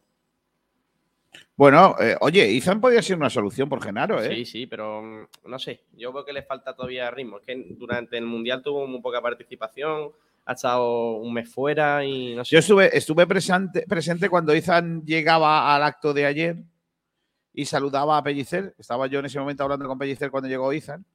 Y, y la bueno, se fue Izan tal y, y Pellicer le dijo, mira, ya tengo, ya tengo un refuerzo. bueno, ahí está. De todas maneras, cuando se le preguntó el otro día por Izan, dijo, eh, va a venir muy bien para el malagueño. Hombre, sí, es que es un jugador que tiene que venir bien para el malagueño, no para. Bueno, también puede venir bien para el Málaga para ser un, un revulsivo, ¿no? Yo creo que tampoco está mal que sea revulsivo del Málaga. Mm, es una buena, es una buena noticia, sin duda alguna, la llegada de, de Izan Merino. Eh, aquí- eh, lo pregunto ya un día 28, martes. ¿A quién pondríais vosotros por Genaro? Venga, eh, no, no, no Yo- resopléis. No, yo pienso que. No resopléis que es Genaro. Sí, sí, pero. ¿Eh? Que es Genaro. oye, oye, tampoco, tampoco que desprestigie a los jugadores. No, no, a ver si ¿eh? ahora, ahora vas a venir tú aquí a hacer la pelota con, Hombre, con la que le habéis dado hombre, todos a Genaro al que pobre. lleva, que lleva tres goles. Es, gen- Con es la que le hemos dado- Genagol, es Genagol ya. Con la que le hemos dado todos a Genaro. No vengáis, ¿eh? No vengáis, ¿eh? Yo siempre lo he defendido, ¿eh? Eh, Sí, venga, Jorge. Sí, venga, venga, Jorge, Venga, venga, venga, Jorge. Eso se lo explica a otro. Jorge, quédate con otro. Venga. Eh, no, yo creo que yo creo que va a atrasar a, a Manu Molina, bajará también a, a Dani Lorenzo. Pues si lo atrasas más, lo va a poner detrás de la portería. Ya ves, lo va a poner, lo va a poner vendiendo patatas en la, la grada. ¿eh? Como, como retrase más a Manu Molina, lo va a poner de recoger pelota. No, hombre, no, que me encaja a mí que Manu Molina cumpla la, la función de Genaro, que se atrase a Dani Lorenzo y uy, que Sí, se te ha salido muy sevillano ese Lorenzo. Y Hombre, después pues, de Genaro. pues ahí tendría yo dudas entre la rubia y Dioni. O sea que volveríamos a eh, Lorenzo, la rubia, Lorenzo La Rubia Molina. En vez de Genaro. según tú, ¿no? Sí. Eh, ¿Tú, Manu Díaz? Yo igual. Yo pondría a Manu Molina. O sea que le, pone- le empiezas a dar palos a Aragón y ahora vienes tú y de repente pues yo haría lo mismo. Es mi copia, No, es mi no. copia. No, mi copia no vamos a ver. Si es que. Si es Hombre, Genaro- Aragón, tú serías el mirillo de, de Manu, también te lo digo. ¿eh? Correcto. Eh, sí, yo pondría esos tres. Yo pondría a Manu Molina, a Dani Lorenzo y a La Rubia. Eh, Cordero, tú. Es que no te quedan muchas más opciones. ¿Qué vas a hacer? Y San Yo- Merino no, ¿no? Y San Merino yo creo que no está preparado y no tiene ahora mismo el nivel de competición que el Málaga necesita para, para jugar de titular, la verdad. Además que no está muy rodado porque recordemos que en el Mundial ha jugado muy poco, ¿no? Ha jugado poquísimo, ha por eso jugado es- un partido completo que ya estaban clasificados y luego los partidos que requerían... Eh, pregunta por aquí Alfonso Ruiz Recio si ya ha cumplido Izan Merino sus cuatro partidos de sanción. Pues, en el malagueño, ¿no? Sí. No, eso, eso es lo que estaba en duda, ¿no? Que si había cumplido cuatro, llevaba tres. Que el Málaga si jugaba en, en ese partido, si jugara Izan, la alineación indebida. Y después pienso también que por Izan, pues, estaba viendo que entró en convocatoria también Pablo Arriaza, que juega de, de pivote de- defensivo y a lo mejor pues, puede cumplir lo- la labor que hace Genaro. Pero no Ese sé. chaval tiene cosas, ¿eh? Sí. Arriaza tiene cosas. Bueno, a lo mejor unos, unos minutos puede jugar, pero yo creo que de titular está más que claro Mm. que jugará Manu Molina. De pivote y un poquito más adelantado la Rubia y Lorenzo. Eh, me queda Camacho. Camacho, ¿tú quién pondrías? Sí, yo estoy de acuerdo con mis compañeros porque una cosa es darle una oportunidad a un canterano y otra ponerla en esa situación, ¿no? Entonces pienso que Manu Molina y Dani Lorenzo cumplieron, hicieron una buena actuación en Murcia, pues se repite la fórmula. Pues sí. Bueno, vamos a leer oyentes con este con este asunto, no, con más o menos lo de Murillo, que ha, degenerado en este debate de quién va a jugar por Genaro. Pero, pero bueno, a ver, cositas que nos habíamos quedado por aquí. Eh, dice José Luis Rojas. Ah, no, Alejandro Rodríguez primero. Dice, ¿qué os pareció la pegada de chicle ayer Lille nada más acabar la entrevista? No, hombre, no. Yo por dentro decía, no, hombre, no. No, hombre, no. No, no conozco de lo que habláis. Des- No, yo- desconozco este Yo no, yo no sé de lo que estáis hablando. Yo ¿eh? tampoco. Dice José Luis Roja, buenos días. Se está hablando mucho de la segunda fase de la ciudad deportiva del Málaga de Fútbol. Pero, ¿para cuándo la ampliación del nuevo estudio Sport Direct con gradas para nuestros seguidores? Hombre, yo creo que ya tenéis un estudio ahora mismo. Esperad un poquito la ampliación. ¿no? Espera, eh, escúchame, queréis todo. Ahora queréis. eh, ¿Qué será lo siguiente? Madre mía. Eh, Adri dice: Manu Pellicer siempre lo hace bien. Bueno, Si bueno dice- de, momen- de momento lo está haciendo bien. Lo de Genaro, que ya lo hemos comentado, que lo flipas. Dice: En el momento que Diony juegue un partido de delantero, ya no vuelve a ser titular Roberto si no es en Copa. Bueno, está por ver, ¿eh? Está por ver, porque lo que, Roberto yo creo que está demostrando... lo que trabaja ese hombre, No trabaja ninguno. ese hombre corre mucho, ¿eh? Sí, correcto. Efectivamente. Emilio Ariza dice: Manu Molina lo que tiene es que no le da miedo pedir la pelota y cuando la coge ya sabe lo que va a hacer. Pues sí. Bueno. Bueno, RM dice por aquí: tenemos jugador para rato. eso supongo que será con Murillo, ¿no? Eh, grande Kiko, dice RM. Gracias. Eh, no sé por qué, pero bueno, está bien. Blue D dice buenas. Alfonso Ruiz Recio, ¿habrá cumplido ya Izan Merino no, de los cuatro? Tal. Blue D dice: Me perdí la noticia de ayer. La academia se va a pagar con el dinero CVC. Una parte de la academia En se va a pagar con. CVC, claro.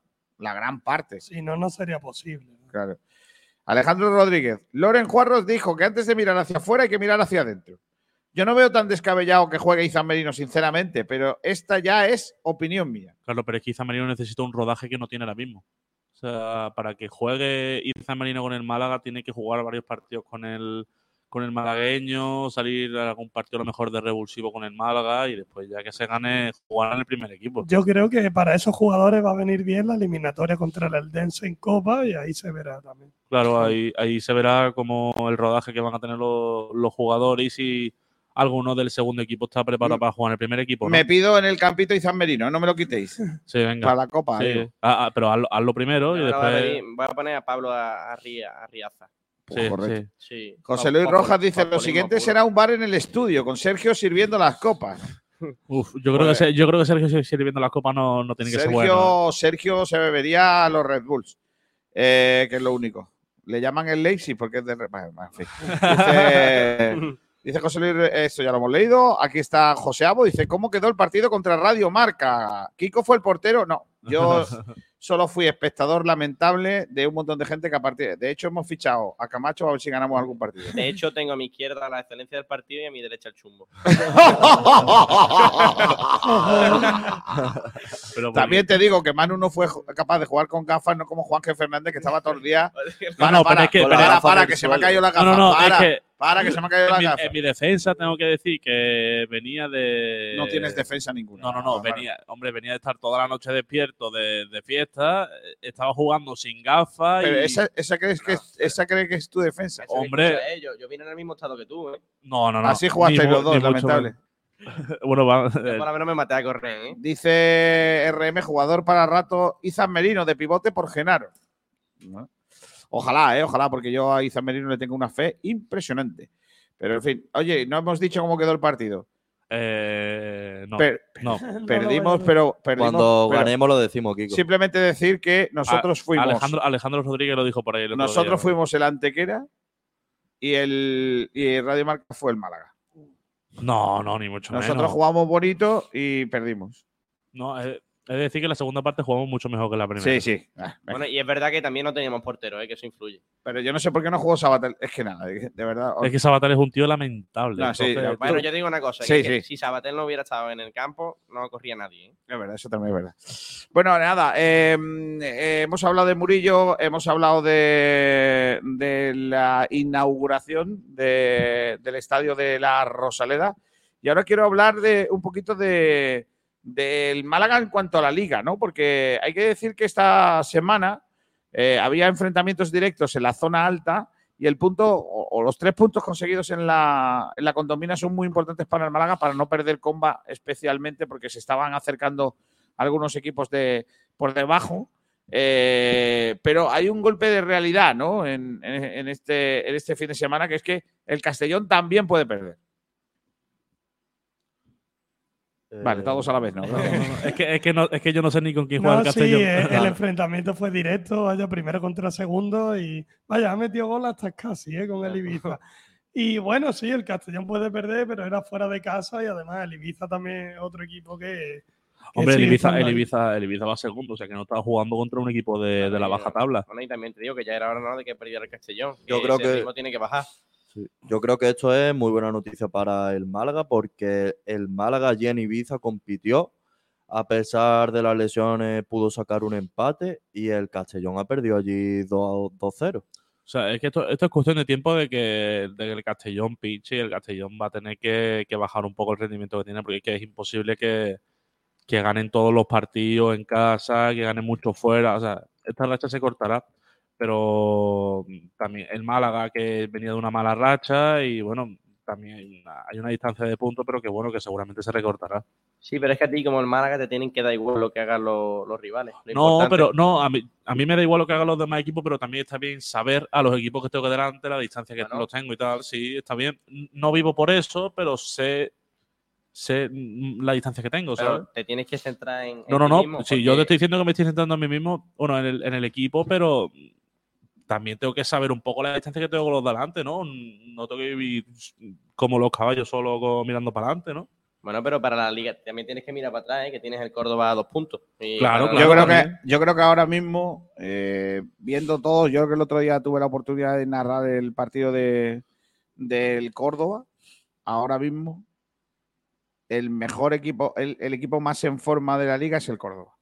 Sí, lleva tres victorias seguidas. Claro, y, y además eso nos da eh, un nuevo impulso, ¿no? Una nueva imagen de lo que significó el empate del Málaga contra el Córdoba. Es que nosotros el Córdoba aquí, en, un- en una racha del Córdoba impresionante, seamos serios, el, el- Es que el no Córdoba es no, que nos, no- nos pudo ganar, Correcto. jugando muy mal. Ta- También es que para ganar esos partidos tienes que tener suerte, ¿no? O sea, siempre tienes que tener un poquito de suerte también para ganar esos partidos que, bueno, el Córdoba nos podía haber ganado perfectamente nos podía haber metido cuatro. Yo pienso que no se valora ¿no? los resultados que cosecha el Málaga a lo largo de la temporada y cuando nos fijamos en, en otro enfrentamiento, como bien ha dicho Cordero con ese Ibiza, pues fuimos allí y sacamos un punto.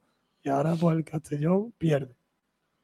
Entonces creo que hay que realzar un poquito más eh, el valor que tiene el Málaga en algunos partidos. Además pienso que hemos pasado la primera fase de perder en casa contra un equipo como el Alcoyano, ¿no? Y, y ahora el Castellón le falta eso, perder en casa y sentirse a lo mejor más débil.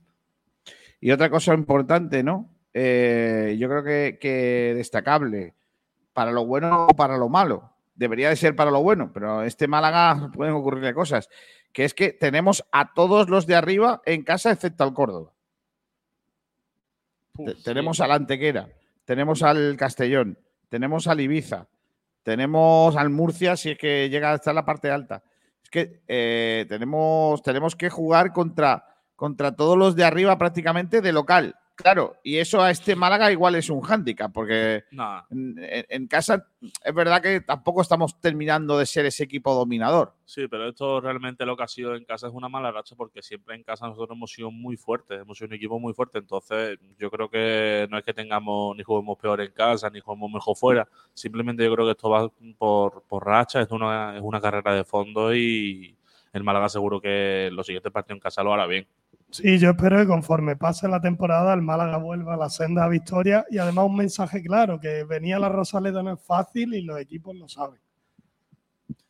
Eh, a ver, yo como tú dices, Kiko, esto eh, que vengan ahora en la segunda vuelta los equipos y nos toque jugar como local, puede ir a favor o en contra.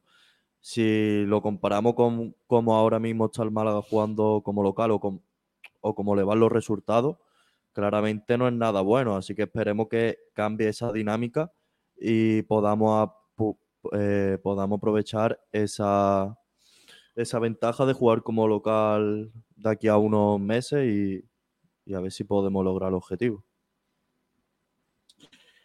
Eh, ¿Creéis que ahora, por ejemplo, eh, es, es necesario, como dice el técnico, un partido en casa como el del otro día en Murcia?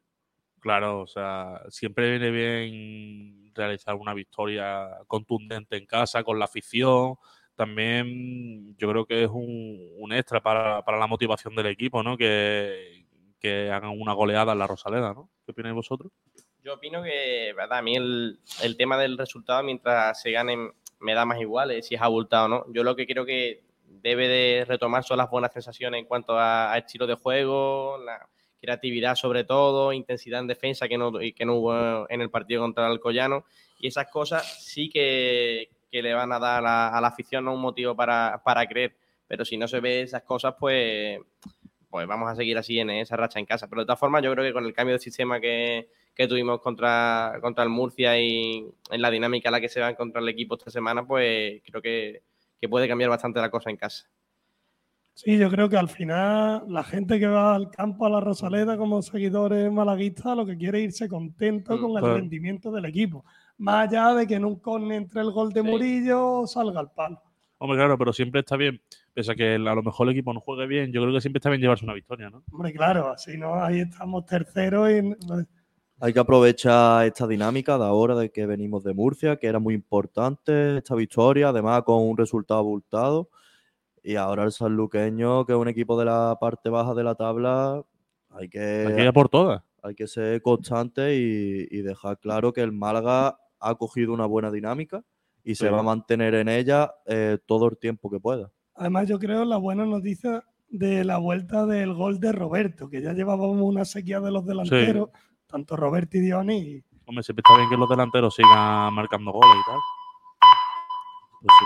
También os digo que no nos pensemos que, que porque venga el Atlético Sanluqueño no, no, no hay que confiarse, porque el Atlético Sanluqueño tiene ahora a Abel Segovia como, como entrenador, que en- un pedazo de entrenador que tiene su clara identidad de estilo de juego. Yo creo que, que va a intentar al Málaga quitarle el balón. ¿eh? Hombre, con los equipos que van por debajo nuestra nunca hay que confiarse, porque mira con el Alcoyano, que íbamos confiados, confiados, confiados, y mira lo que nos pasó. Claro, por eso mismo lo, lo que te digo, que, que hay que demostrar que eso no va a volver a pasar aquí en nuestro estadio y hay que ser contundente y, que esta, claro que sí, y esta victoria contra el Murcia nos haya dado ese empujón que era muy necesario y ese punto de motivación que también era más que necesario. ¿vale? Además, yo creo que el Málaga en esta categoría sí puede ser un todopoderoso ¿no? por entidad, pero que los jugadores sean conscientes de que hay que ganar en el campo, no infravalorar, por ejemplo, Claro. al Alcoyano, pues derrota en casa. O sea, tienes que tratar todos los equipos por igual. O sea, tú, o sea, el, el único, el único objetivo que tú tienes en un partido es llevarte los tres puntos y jugar bien.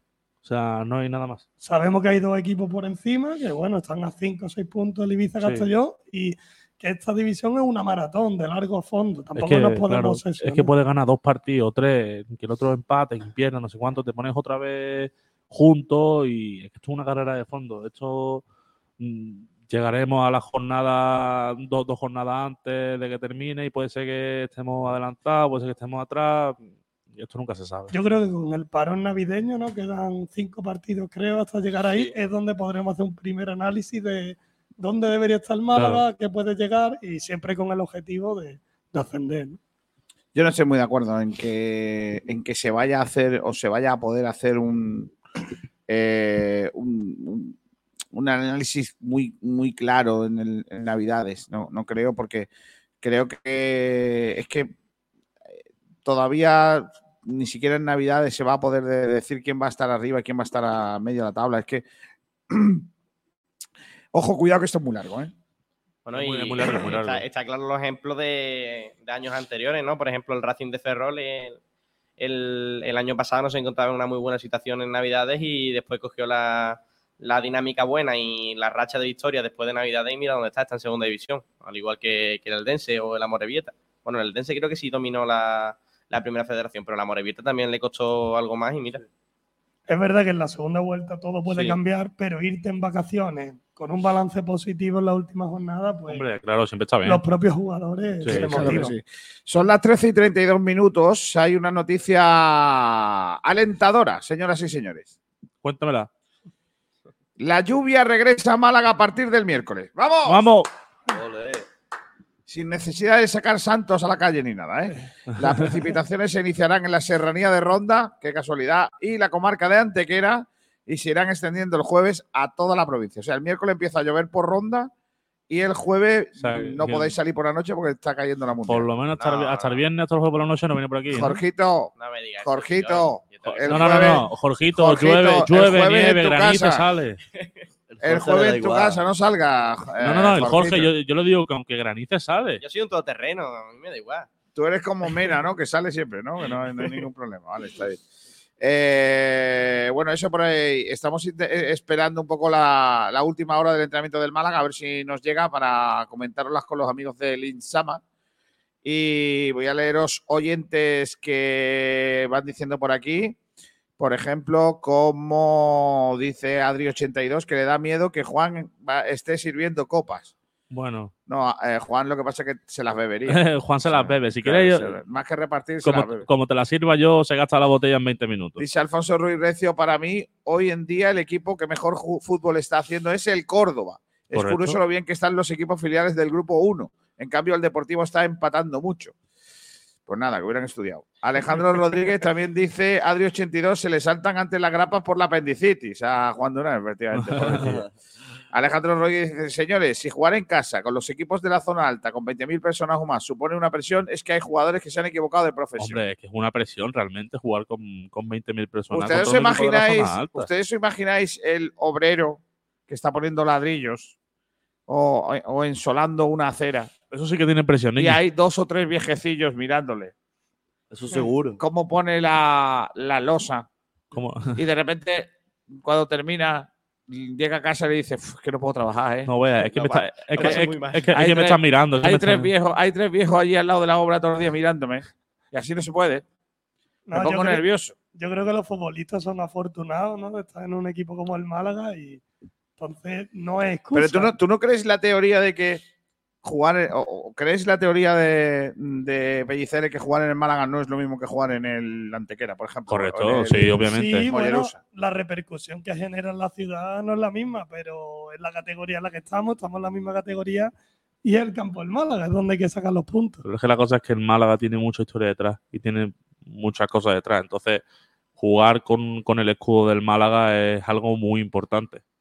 Ya, yo Sí. pienso que también los jugadores a veces le achacamos cosas de temporadas anteriores. Ya venimos enfadados de, Claro. de toda la trayectoria y ahora. Yo creo que esa presión es algo bueno. Yo, a ver, también te hablo desde, desde aquí sentado, pero si yo fuera futbolista, yo creo que la presión sería algo bueno y algo que intentaría cogerlo como a mi favor, a que me motivara. Así que yo no lo veo ninguna excusa. Es, es algo que presión seguro que sienten en todos los estados. Claro, todo, todo- todos los futbolistas tienen presión y tienen que trabajar con eso. Claro. Además, pero todos los clubes no tienen la afición que tenemos. ¿eh? Eso sí hay que. No, no, no, eso hay que, hay que decirlo, que es que la afición que tiene el Málaga la tiene muy poco equipo, casi ninguno. De la- Además, yo veo ganan los jugadores, por ejemplo, en los saques de esquina, ¿no? Como Roberto. Claro, Roberto, empuja. Kevin. A ellos seguro que, que no les sienta mal esa presión. Bueno, pues no sé, yo, yo es que creo que, que un poco como es, eh, el oyente, ¿no? Que decía que si hay un jugador que tiene presión por jugar en el Málaga, pff, se ha equivocado de profesión. Claro. Eh, Es como si a mí me da presión eh, retransmitir un Murcia-Málaga, ¿no? Uf, estoy nervioso. No, hombre, tú puedes estar Bueno. nervioso perfectamente. No, es sí, que no. pero, pero no, lo que no me puede afectar ese nerviosismo es en mi No, no, no, no, no. tú puedes tener un nerviosismo, pero eso no te puede afectar a tu rendimiento deportivo. Manu, tú que como no te pones nervioso nunca porque tienes No, ahí tienes poco El brillo. atérmico, Manu la térmica. El atérmico. Tiene horchata también. Madre mía, se le pincha y no, no sangra al tío, ¿eh? Madre mía, qué tío más templado, ¿eh? Eh, Pero en realidad tú eres nervioso, Manu. ¿Te puedes considerar? O eres muy templado. No, no, no, no. Hay veces que sí, que obviamente me pongo nervioso. O sea, por ejemplo, si hay un día un tío, por ejemplo, tú vas a aparcar y te quita el aparcamiento en tus narices, ¿le dices algo? ¿O- o Seguramente, seguramente.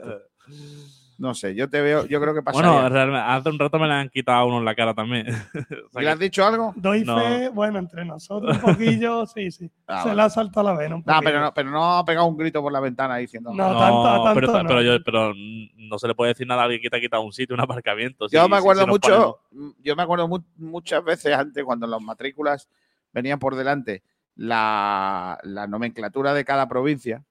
De Sevilla. Cuando ¿no? algunos, claro, cuando alguno de por delante tuyo te la hacía, te hacía la guaña y tú decías, sevillano tenía que ser. Muy- ahora ya no se puede. Ahora ya no se puede hacer ese, ese chiste. Dice por aquí Alejandro Rodríguez que la imagen contra el alcoñano noniano no se puede repetir. Estoy de acuerdo con Camacho.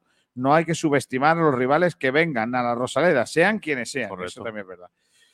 En fin, yo creo que con la actitud del otro día en Murcia no nos gana mucha gente, ¿eh? También os lo digo, ¿eh?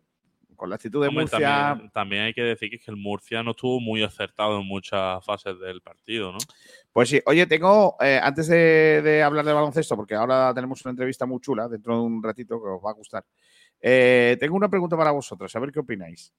Eh, no sé si habéis visto las imágenes del otro día del partido de juveniles, en que marcan un gol, sacan del centro del campo Ah, con todo el equipo en la portería rival celebrando.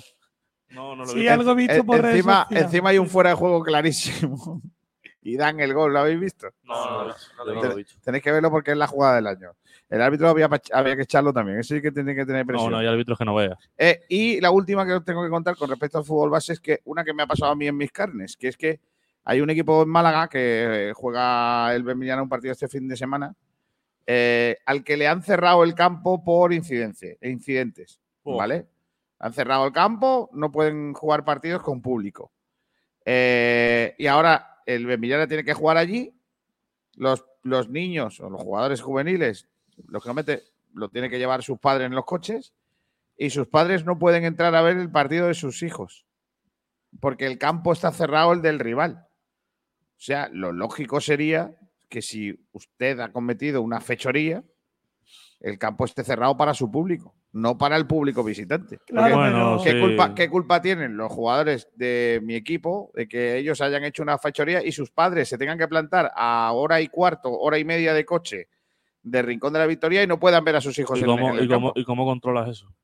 Pues ese es el gran problema. Es que yo creo que más que cerrar el campo, a puerta cerrada el partido, debería de ser, eh, se juega en otro pueblo. O En un campo neutral. O en un campo neutral. Sí. O póngale usted una multa gorda, pero no cierre el campo, porque claro, es que qué culpa tiene el equipo visitante. Además, Claro. me dicen, solo pueden entrar 20 personas. Si yo convoco 18 jugadores, Y tiene que venir uno. eh, el entrenador y un y el segundo, delegado, sí. ya el segundo entrenador no puede entrar. Ni en los tiempos del COVID. esto Pues es sí, sí. tremendo, ¿eh? Es una cosa tremenda. En De fin. hecho, yo tenía entendido, Kiko, que, que no te cerraban el campo entero, que te lo cerraban parcialmente la Sí. grada. Sí, claro, los Sí, tornos. sí, bueno, de hecho, solo abren los tornos No, del, de, Claro, de fondo, claro, del, solo- campo, del campo del equipo ese este que- Solo, solo, pasado, cabe- solo caben 4.000 que personas, ¿no, Jorge? Que te cierran, eh, que te cierran una parte de la grada para que no puedan Sí, entrar. venga, Jorge. eh, Bueno, soy, soy un ¿dó- incomprendido en esta ¿Dó- radio. ¿Dónde, siento. ¿Dónde vive Jorge? Para ver. Jorge, hazme, hazme un favor. eh, Acuéstate, tío. me das pena. Eh, en fin, eh, más cosas que. Eso, por ahí. Hablamos ya de baloncesto y la gran incógnita es si Unicaja debería firmar a, algún jugador por Jonathan Barreiro, porque tiene pinta que Barreiro no llega a la Copa Camacho. No, bueno, la verdad que ha sido una, una lesión grave, ¿eh? dos meses y medio que el jugador va a estar retirado. Pero bueno, el Unicaja pienso que tiene cada uno su deporte, pero más variedad, más fondo de armario que el propio Málaga. Entonces, hay jugadores de calidad que, que pueden suplir a Barreiro y puede dar un juego bueno para, para este Unicaja. ¿Vosotros creéis que eh, Unicaja debería de forzar la máquina de fichar un temporero para Aunque la última vez que fichamos un temporero no salió nada Claro, bien. eso, ¿no? eso te iba a decir, es que no me acuerdo el nombre ni del muchacho, con eso te lo digo todo, pero el rendimiento fue decepcionante. Yo creo que si, si han insistido tanto en que Unicaja no va a hacer ningún fichaje, yo creo que tiene un fondo de armario suficiente como para terminar la temporada bien. Además, poco a poco el canterano también Sainz Superi está, Sí, es súper. Está dando minutos, ¿eh? está dando minutos y poco a poco está entrando en la dinámica del juego. Eh, bueno, bueno, buena oportunidad para el de mi pueblo, pero es que no sé, está por ver. Recuerdo que lo que le ha pasado a Jonathan Barreiro es que se La ha roto el escafoides eh, que está en la, en la muñeca ante el eh, Surne Bilbao Basket. Eh, lógicamente, va, eso va a ser entre 8 y 10 semanas. Y si nos podemos a contar entre 8 y 10 semanas, eh, teniendo en cuenta que estamos en la última de noviembre, una, dos. A ver, la, liga termina el 24 de mayo. dos, O sea que- tres, cuatro, cinco, Pero ahí que seis. acabe la liga está de sobra. Sí, Hombre, sí, sí. vale. Se va a perder No, si la- lo, que, lo que estoy pensando es en la Copa del Rey. correcto. Es que es lo que importa, aquí es la Copa que, del Rey. es que llega muy justo a la Copa del Rey, que es el fin de semana de 19, 20, Entonces, es 21. que si llega justo, puede ser que, es que a lo mejor juegue muy poco. O ni juegue incluso. Porque no, no, no lo querrán forzar. Claro, eso, por ejemplo, con Aitán ha pasado. ¿eh? Un poco, que lo hemos forzado y mira. Hombre, no, no creo que, que para tanto. Eh, ¿Creéis que debería de.? Yo creo que va a estar la clave si llega o no la Copa, ¿no? Si, si el jugador puede llegar a la Copa, el Málaga, el Unicaja, perdón, no se complicar la vida, igual no. eh, no, no, decide que, que- que no hay que firmar, pero si, si no llega a la Copa hay que firmar, ¿no? A lo mejor por eso han decidido no firmar, Kiko, porque creen que va a llegar para la Copa. Y por eso han decidido no firmar. Pero bueno, ya luego a ver cómo evoluciona sobre la lesión. No sé. ¿Ninguno piensa que hay que firmar o qué? No, yo pienso que, o sea, es que si el club ha puesto de insistencia en que no va a fichar, es que tiene un fondo de armario suficiente para que estos dos meses suplan su baja y no haga falta otro jugador, ¿no? Además, creo que el Unicaja no está en una situación de urgencia o que se le pida más de Sí. donde está. Va segundo en la tabla, se le ganó al Real Madrid allí en el Wizzing y campeones de la Copa del Rey, que claro, vamos un poco con esa vitola. De, Claro, vamos, vamos un poco con eso de que somos los campeones, ¿no? De, de la Copa. Bueno. Pues nada, eh, la actualidad del Unicaja que este próximo fin de semana vuelve eh, a la carga eh, y necesita, pues lógicamente, seguir ganando en esa victoria ante Bilbao Basket que necesita, por supuesto, una reafirmación en casa después de algunas semanas sin poder jugar aquí porque ya sabéis que hemos tenido aquí el, el fútbol con raquetas. Eh, eh, que, que, por cierto, la noticia del día es que probablemente se extienda hasta 2025. Al que Sí. no le guste el tenis, va a tener que aprender, ¿eh? Porque, Vamos a tener tenis aquí para rato. Sobre todo, es una lástima que España no esté, ¿no? Porque eh, al final eso ha condicionado un poquito también el seguimiento malagueño, ¿no? Es verdad que a nivel internacional ha podido tener más seguimiento, pero en Málaga no ha habido O sea- ese- esa sensación de todo el mundo ahí pendiente de la actualidad, ¿no? Claro, bueno, de todos modos, a pesar de que no ha habido ningún español, yo creo que había un gran seguimiento de la Copa Davis aquí en Málaga, ¿no? Por un acontecimiento histórico que venga aquí la Copa Davis. Además, ha venido el número uno, ¿no? Ya, Novak ya Djokovic. ves, nada más que por venir Novak Djokovic y Sinner. Y al final, mira, Sinner le ganó a Djokovic. No, está bien, está bien. Eh, al final con ese, con ese triunfo en, eh, en, el, eh, en el Martín Carpena de la selección italiana que suma su segunda ensaladera. Ellos son más de pizza que de ensalada, la verdad. Sí, sí, yo creo que son más de. Yo también. son más de Yo- yo- tú también, tú también eres- Yo, yo por lo que sea también. Manu. Mira, no te lo notaba yo. Que te gusta. Me gusta cuando dais palo vosotros mismos porque ya habéis cogido el, el sentido de por qué estamos en este programa. O sea, Claro, claro. No hace falta que las haga yo porque las dais vosotros, está bien. A mí también se me nota, ¿no? Vale, venga. está bien. No, pues en Murcia, mientras que estos se tomaban unas hamburguesas lamentables, yo estaba comiéndome una ensalada, ¿eh? Madre mía. Sí, no lo, no lo creeréis porque es mentira. No, es verdad, es verdad, verdad. Eh, Fue, fue así, fue así. Bueno, eh, mm, tengo una noticia por aquí que vamos a, a comentar en un ratito. Buscarme a ver si está ya el entrenamiento del Málaga, por lo menos a ver algo más aparte de la lesión, de las molestias de, de Nelson Montes en ese hombro, ¿no? Que es la gran preocupación que tenemos ahora mismo del eh, Málaga Club de Fútbol. A ver si podemos hacer Todavía, no hay la última hora con los amigos del Insama del eh, Málaga Club de Fútbol y, y esperamos que, que llegue esa información. A ver si podemos echarnos a la, a la boca alguna alta, ¿no? Se están- San, se está- ese Sangali, ese Juan de. Se están demorando es- mucho para subir el entrenamiento. Ese ¿eh? Juanpe, ¿no? Alguna recuperación importante y, ¿por qué no, Ramón, que poco a poco vaya entrando? A ver si llega para la, para la Copa del Rey. Que no termina de, de llegar tampoco. ¿eh? Esa recuperación del eh, futbolista del, del Málaga. Bueno, eh, mañana, en eh, el marco de las eh, experiencias, de las charlas que la Asociación de la Prensa Deportiva Malagueña está realizando con el título El deporte va por barrios, se va a realizar en Málaga eh, una charla eh, que yo tengo muchas ganas de, de- de escuchar y de, y de vivir. Eh, va a tener lugar en el eh, Hospital Materno Infantil con la presencia del ciclista Markel Irizar eh, y que vaya- mañana va a ser eh, el, eh, el- el hombre encargado de dar esa charla de- dentro de la, de la serie del deporte va por barrios y está con nosotros eh, precisamente Markel Irizar. Hola Markel, ¿qué tal? Muy buenas. Hola, ¿qué tal? ¿Cómo te encuentras?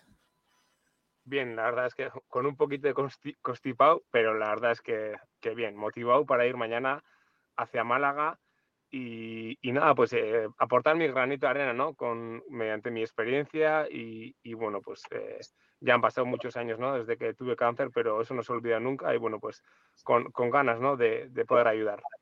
Marque Irizar, que fue ciclista profesional durante un montón de años eh, en eh, equipos eh, importantes como Euskaltel, como Radio Saco, como Trek, en el que sigues ligado, ¿no? Porque sigues teniendo relación eh, con el mundo del ciclismo en el equipo de desarrollo, en la cantera de Trek, ¿no? Sí, la verdad es que cuando dejé la bici hace cuatro años, eh, pues bueno, me enrolé como scout, que es como ojeador o la persona que se encarga de hacer el filtro para poder fichar los chavales. Luego hice director de chicos, también estuve con estoy compaginando director de chicos, chicas y de scout. Y bueno, a partir del año del 2024, eh, bueno, iré un poquito de responsable del equipo de, de formación que vamos, a, que vamos a montar. Seguiré siendo director también con el equipo de chicos y seguir en el, en el grupo de rendimiento. Así que la verdad es que, que no hay mucho tiempo para aburrirse, ¿no? Eh, esa es tu relación actual con el eh, ciclismo. ¿Qué recuerdos guardas de tu carrera profesional? Porque dentro de tus triunfos hay que recordar que en 2011 fuiste el ganador de la Vuelta Ciclista Andalucía, de la Ruta del Sol. Eh, ¿Qué recuerdos tienes de, tu paso por, por el ciclismo como profesional? Vaya, casi lejano, ¿no? Han pasado casi cinco años desde que dejé la bici y, y- y ya ni me acuerdo que era ciclista casi, ¿no? Pero la verdad es que primero, pues la, la suerte de, de poder conseguir lo que muchos críos y crías sueñan, ¿no? Que es poder vivir de lo que de lo que uno quiere y especialmente el deporte que yo creo que a todo el mundo nos ha gustado, ¿no? Entonces, primero un afortunado y un afortunado gracias a un montón de gente y, y, bueno, un montón de experiencias, un montón de países que he visto, gente que he conocido. eh, bueno, pues es- he aprendido pues, inglés que tenía unos conocimientos básicos, pero lo desarrollé, he aprendido italiano, no sé, un montón de experiencias que me, yo creo que me sirven para la vida y que me están viendo súper bien. Aquí a, a Markel, al que escucháis y veis, eh, le, contemplan 21 grandes vueltas, 6 giros, 5 giros de Italia, 6 tours de Francia y 10 vueltas a España, que se dicen pronto, eso no la corre cualquiera. Y, un montón de, años. Pero hubo un pasaje en tu vida eh, que lógicamente te marcó como persona y como deportista, entiendo que también, que es la, la aparición del cáncer, ¿no? Tú tuviste cáncer de testículo y, es un poco mañana la charla, ¿no? La- en, lo, que, vas a, hablar un poquito de, la alegría de vivir, las ganas de vivir, ¿no? ¿Cómo, viviste aquel pasaje? ¿Cómo, ¿Cómo fue aquello? Pues bueno, evidentemente que es un proceso duro, ¿no? Eh, físicamente es duro porque, bueno, pues al final las sesiones de quimioterapia son duras. Tengo la sensación y, y intento em, adaptar mi discurso a los tiempos de ahora, porque ya han pasado 20, ya casi 21 años, no, 20, sí, 21 años desde que yo tuve cáncer y es verdad que yo creo que los tratamientos no, tengo la sensación, ¿eh? de que no son tan agresivos y la gente no sufre tanto, sobre todo a nivel de vómitos así. Entonces, intento medir un poquito en ese aspecto mis palabras. Psicológicamente yo creo que el sufrimiento es el mismo, ¿no? Em, ese miedo que tenemos a, morir, de no poder hacer cosas que nos, nos, gustaría, planes que tenemos en la vida. Yo, yo siempre digo, ¿no? Que yo tengo un checklist, ¿no? Un, un, montón de cosas que, que, tengo que hacer. Por ejemplo, este domingo hice una maratón por primera vez y, y hice al verde de, venga, esto también lo he hecho en mi vida, ¿no? Entonces, yo creo que ese miedo que tenemos, pues psicológicamente eh, no, nos afecta y a mí se me hizo casi más duro a nivel mental que a nivel físico. Yo siempre digo que un cáncer nunca es un, un problema o un, no sé cómo decirlo, personal, ¿no? Una cosa personal, es familiar. Y yo siempre, por ejemplo, cuando, cuando bueno, pues el que está o la que está enferma, eh, le pregunto qué tal está, le pregunto qué tal está tu pareja. Porque normalmente, por desgracia, es, es la que más sufre porque pagamos nuestras, bueno, pues miedos, nuestras angustias, nuestros bajones con la persona que más nos está ayudando y que muchas veces sufre casi tanto como, como nosotros, ¿no? Entonces, es un proceso duro y bueno, pues yo, yo desde mi relato intentaré echar una mano a la gente que, está luchando y a su alrededor también, que yo me acuerdo mucho, ¿no? De esas familias, pero especialmente parejas, hijos, padres, etcétera, etcétera. Oye, ¿qué te, qué te aportó el ciclismo, el, el, deporte, en tu caso eh, profesional también? ¿Qué te aportó para, para ayudarte eh, a la hora de, de, de, luchar contra el cáncer, de, afrontar ese, ese, periodo tan difícil de tu vida? Yo creo que la perseverancia, ¿no? Un ciclista, un deportista nunca está en la zona de confort, ¿no? Y sabe sacar fuerzas de donde no hay. Y yo creo que un, un cáncer o una enfermedad en este caso es, es, bastante similar en ese aspecto, ¿no? Entonces, tienes que luchar y cuando tú crees que ya no puedes más, eh, tienes que sacar un poquito más todavía, ¿no? Entonces, yo era de los que decía, bueno, físicamente los médicos van a hacer lo mejor que, que, que, lo saben hacer y, y, ya estoy en sus manos, ¿no? Entonces, ¿yo cómo les puedo ayudar? Y yo decía, con mi talante, con mis ganas de luchar, con mi actitud. Entonces, intentaba estar positivo. Es verdad que no es siempre fácil, ¿no? Físicamente, cuando te vienes abajo después de, bueno, pues días de quimioterapia, etcétera, pues es complicado mantener la moral, ¿no? Y, muchas veces igual, pues mi mujer me decía, no, joder, con lo bien que estabas ayer, ¿cómo es que hoy estás tan, tan fastidiado psicológicamente, ¿no? Y es porque normalmente, pues bueno, cuando estás débil, pues es, es complicado mantener la, la moral, pero, pero yo creo que que bueno, el ser deportista, ese espíritu luchador que tenemos, pues bueno, pues me ayudó a llevar el proceso bastante bien. Y, y, bueno, pues, pues la verdad es que está mal decirlo, pero yo creo que lo llevé bastante, bastante, bastante bien. Oye, Marque, y al revés, ¿qué te, supuso eh, la lucha contra el cáncer para tu deporte, no? Porque todos tenemos la imagen del ciclismo de sufrimiento, ¿no? Eh, ese Tour de Francia con los puertos de montaña, un día de mucho calor, dando pedales ahí, trabajando para el líder de equipo, que, que tú has tenido a, a, los mejores probablemente ahí, teniéndoles que ayudar para que ellos también consiguieran el objetivo. Eh, ¿Qué, te, ¿Qué, te, aportó esa lucha contra el cáncer para tu carrera profesional? Pues mira, para mi carrera profesional, pero sobre todo para mi vida, lo que me ha aportado es eh, a, tener una máxima que he tenido en mi vida, ¿no? Una regla que he intentado llevarla y la intento predicar siempre, que es la regla número uno que me la enseñó un corredor cuando yo pasé a profesionales y que le he intentado aplicar y que, le ha, y que es la eh, regla número uno, ¿no? No complain. Eh, les digo a, a, mis amigos, ¿no? Nunca quejarse. No, en italiano es mai lamentarse, ¿no? Utilizamos mucho el italiano también en el equipo. Y es, eh, venga lo que venga la vida, no, no quejarse, ¿no? Intentar tener una actitud positiva hacia lo que venga. Y, y yo creo que muchas veces lo que tenga que venir va a venir. Eh, el tema es cómo queremos gestionarlo, ¿no? La actitud que tenemos hacia los problemas o hacia los, bueno, los sucesos que vienen en la vida, ¿no? Entonces, eh, hay cosas que no, la, no, las podemos cambiar, nuestra actitud sí. Entonces, yo creo que un poquito viene por ahí y yo creo que como corredor he sido un ciclista que de los que se quejaba poco, de los, de los que tenía la cabeza dura y todavía la sigo teniendo, ¿no? De, era de mentalidad muy dura y decía, venga, tío, si yo he estado, si yo he estado reventado ahí con un- un Sí. sesiones de quimioterapia, con, con- con todas las venas quemadas, bueno, bueno, no voy a poder con esto. Y me ha hecho más fuerte, yo creo que mentalmente me ha hecho más fuerte. Es verdad que, sinceramente, tengo un montón de planes para hacer en la vida, un montón de cosas. Creo que todavía mis hijos me necesitan, probablemente mi mujer, mis amigos, pero no tengo miedo a morir. Vivo cada día a- al 200%, ¿no? Y, y entre bromas, cuando la gente me ve con canas y me dice, joder, has envejecido mucho, y le digo, ¿tú sabes a la velocidad que vivo? Yo a cada día le saco dos días, ¿no? Entonces, eh, pues bueno, eh, probablemente lo que he aprendido en el cáncer me ha servido como deportista, pero sobre todo como persona, ¿no? Y, y bueno, pues deportista ya eh, es parte del pasado, ¿no? Ya hace cinco años que, que no lo soy, profesional, deportista lo seré toda la vida porque me encanta, pero, pero yo que sé, padre, eh, marido, em, entrenador, amigo, hijo, voy a ser toda la vida, ¿no? Entonces intento llevar esa filosofía de vida y, y Visipos, que es em, alegría en la vida en euskera, eh, que da nombre a mi documental y y en este caso también a una cafetería que tenemos yo y mi mujer, pues es un poquito mi, mi forma de ver la vida, ¿no? Eh, de intentar no arrugarse ante los problemas y de intentar, eh, bueno, transmitir esa energía, ¿no? Yo entre bromas digo, ¿no?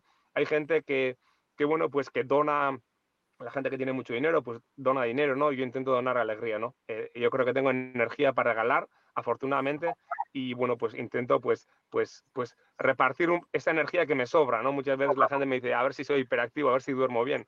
Pues sí, du- duermo súper bien porque yo, porque tengo que recargar las pilas, ¿no? Pa- para tener 16 horas de energía.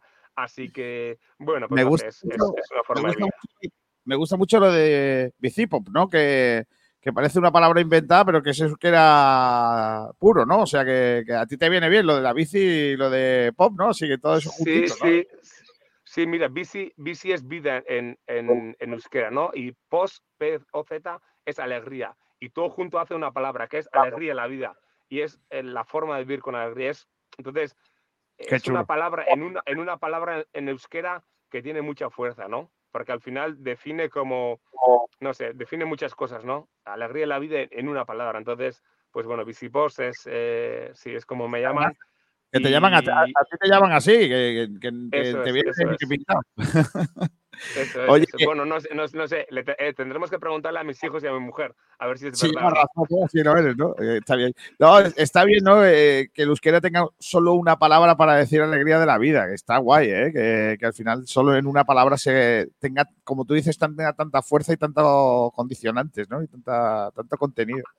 Está bien. A mí me pasa, a mí me pasa, por ejemplo, pues bueno, tengo la suerte de, de, bueno, poder hablar más de una y hay cada idioma tiene según qué palabra que le va perfecto para según qué situación, ¿no?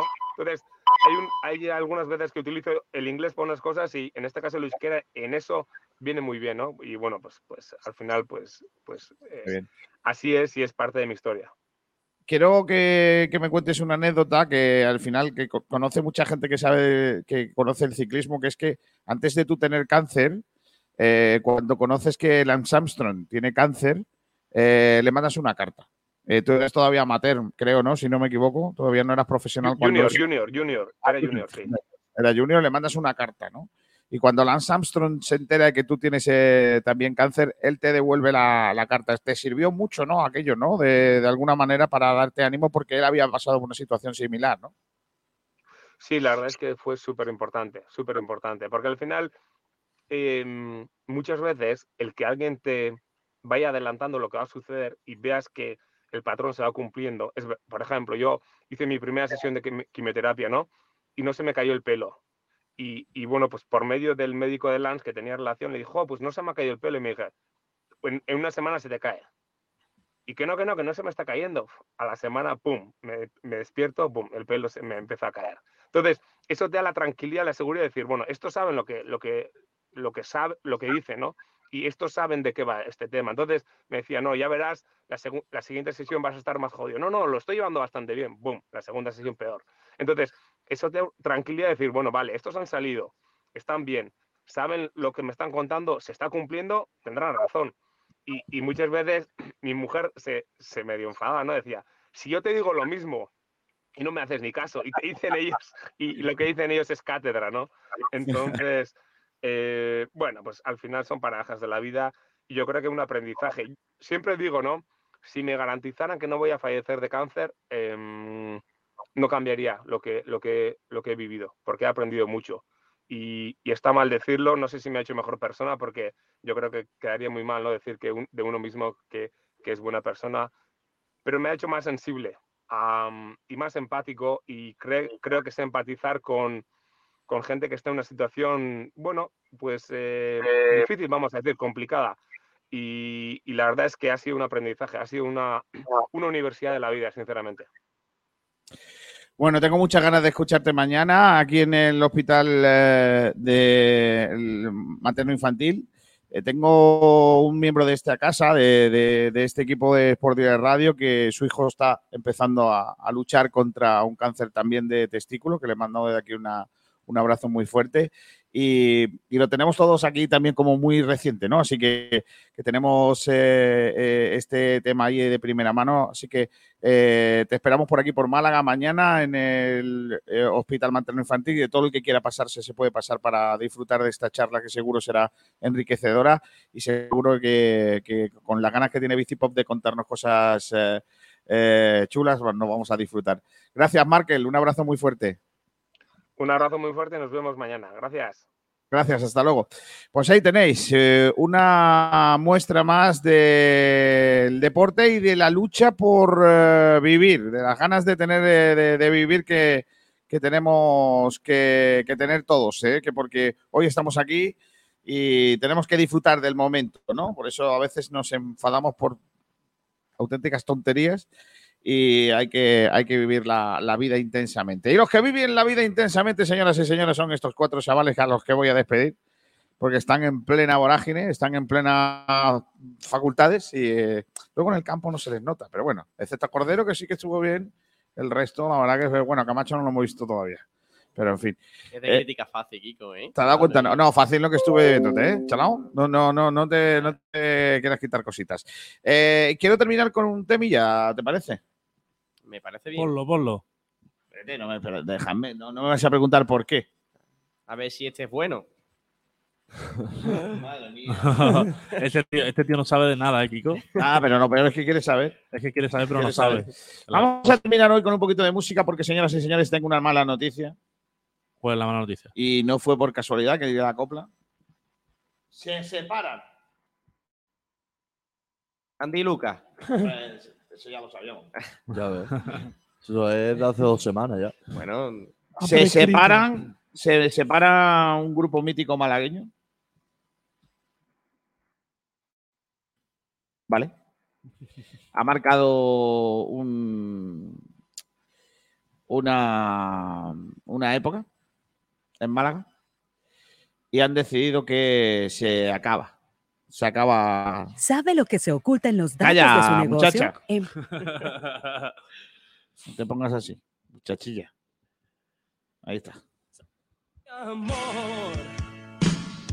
todo me sabe a Ese fue el primer disco que me compré con mi propio dinero. ¿eh? Eh, se separa Danza Invisible. Se han estado separando y, junta- y arrejuntando, que dirían los otros varias veces, es verdad, pero ayer. eh, Arrejuntando. arrejuntando, sí, efectivamente. Eh, van a hacer una gira después de 40 años, eh, con 10 12 conciertos, eh, bajo el título de Sin decir adiós. Nos vamos a despedir como banda conjunta, haciendo lo que siempre hemos hecho, ser una banda de grandes amigos, asegura Javier Ojeda, que ha anunciado que se separa Danza Invisible, señoras y señores. Y por eso mm, con ellos no vamos a dejar. Eh, hasta luego, Cordero, hasta mañana. Hasta mañana, muchas gracias. Hasta la próxima. Aragón. Aragón. Hasta luego, Manu. Hasta luego, chicos. Hasta luego, Camacho. Nosotros nos vamos, se quedan con el resto de la programación. Recibo un cordial saludo de Kiko García. Adiós.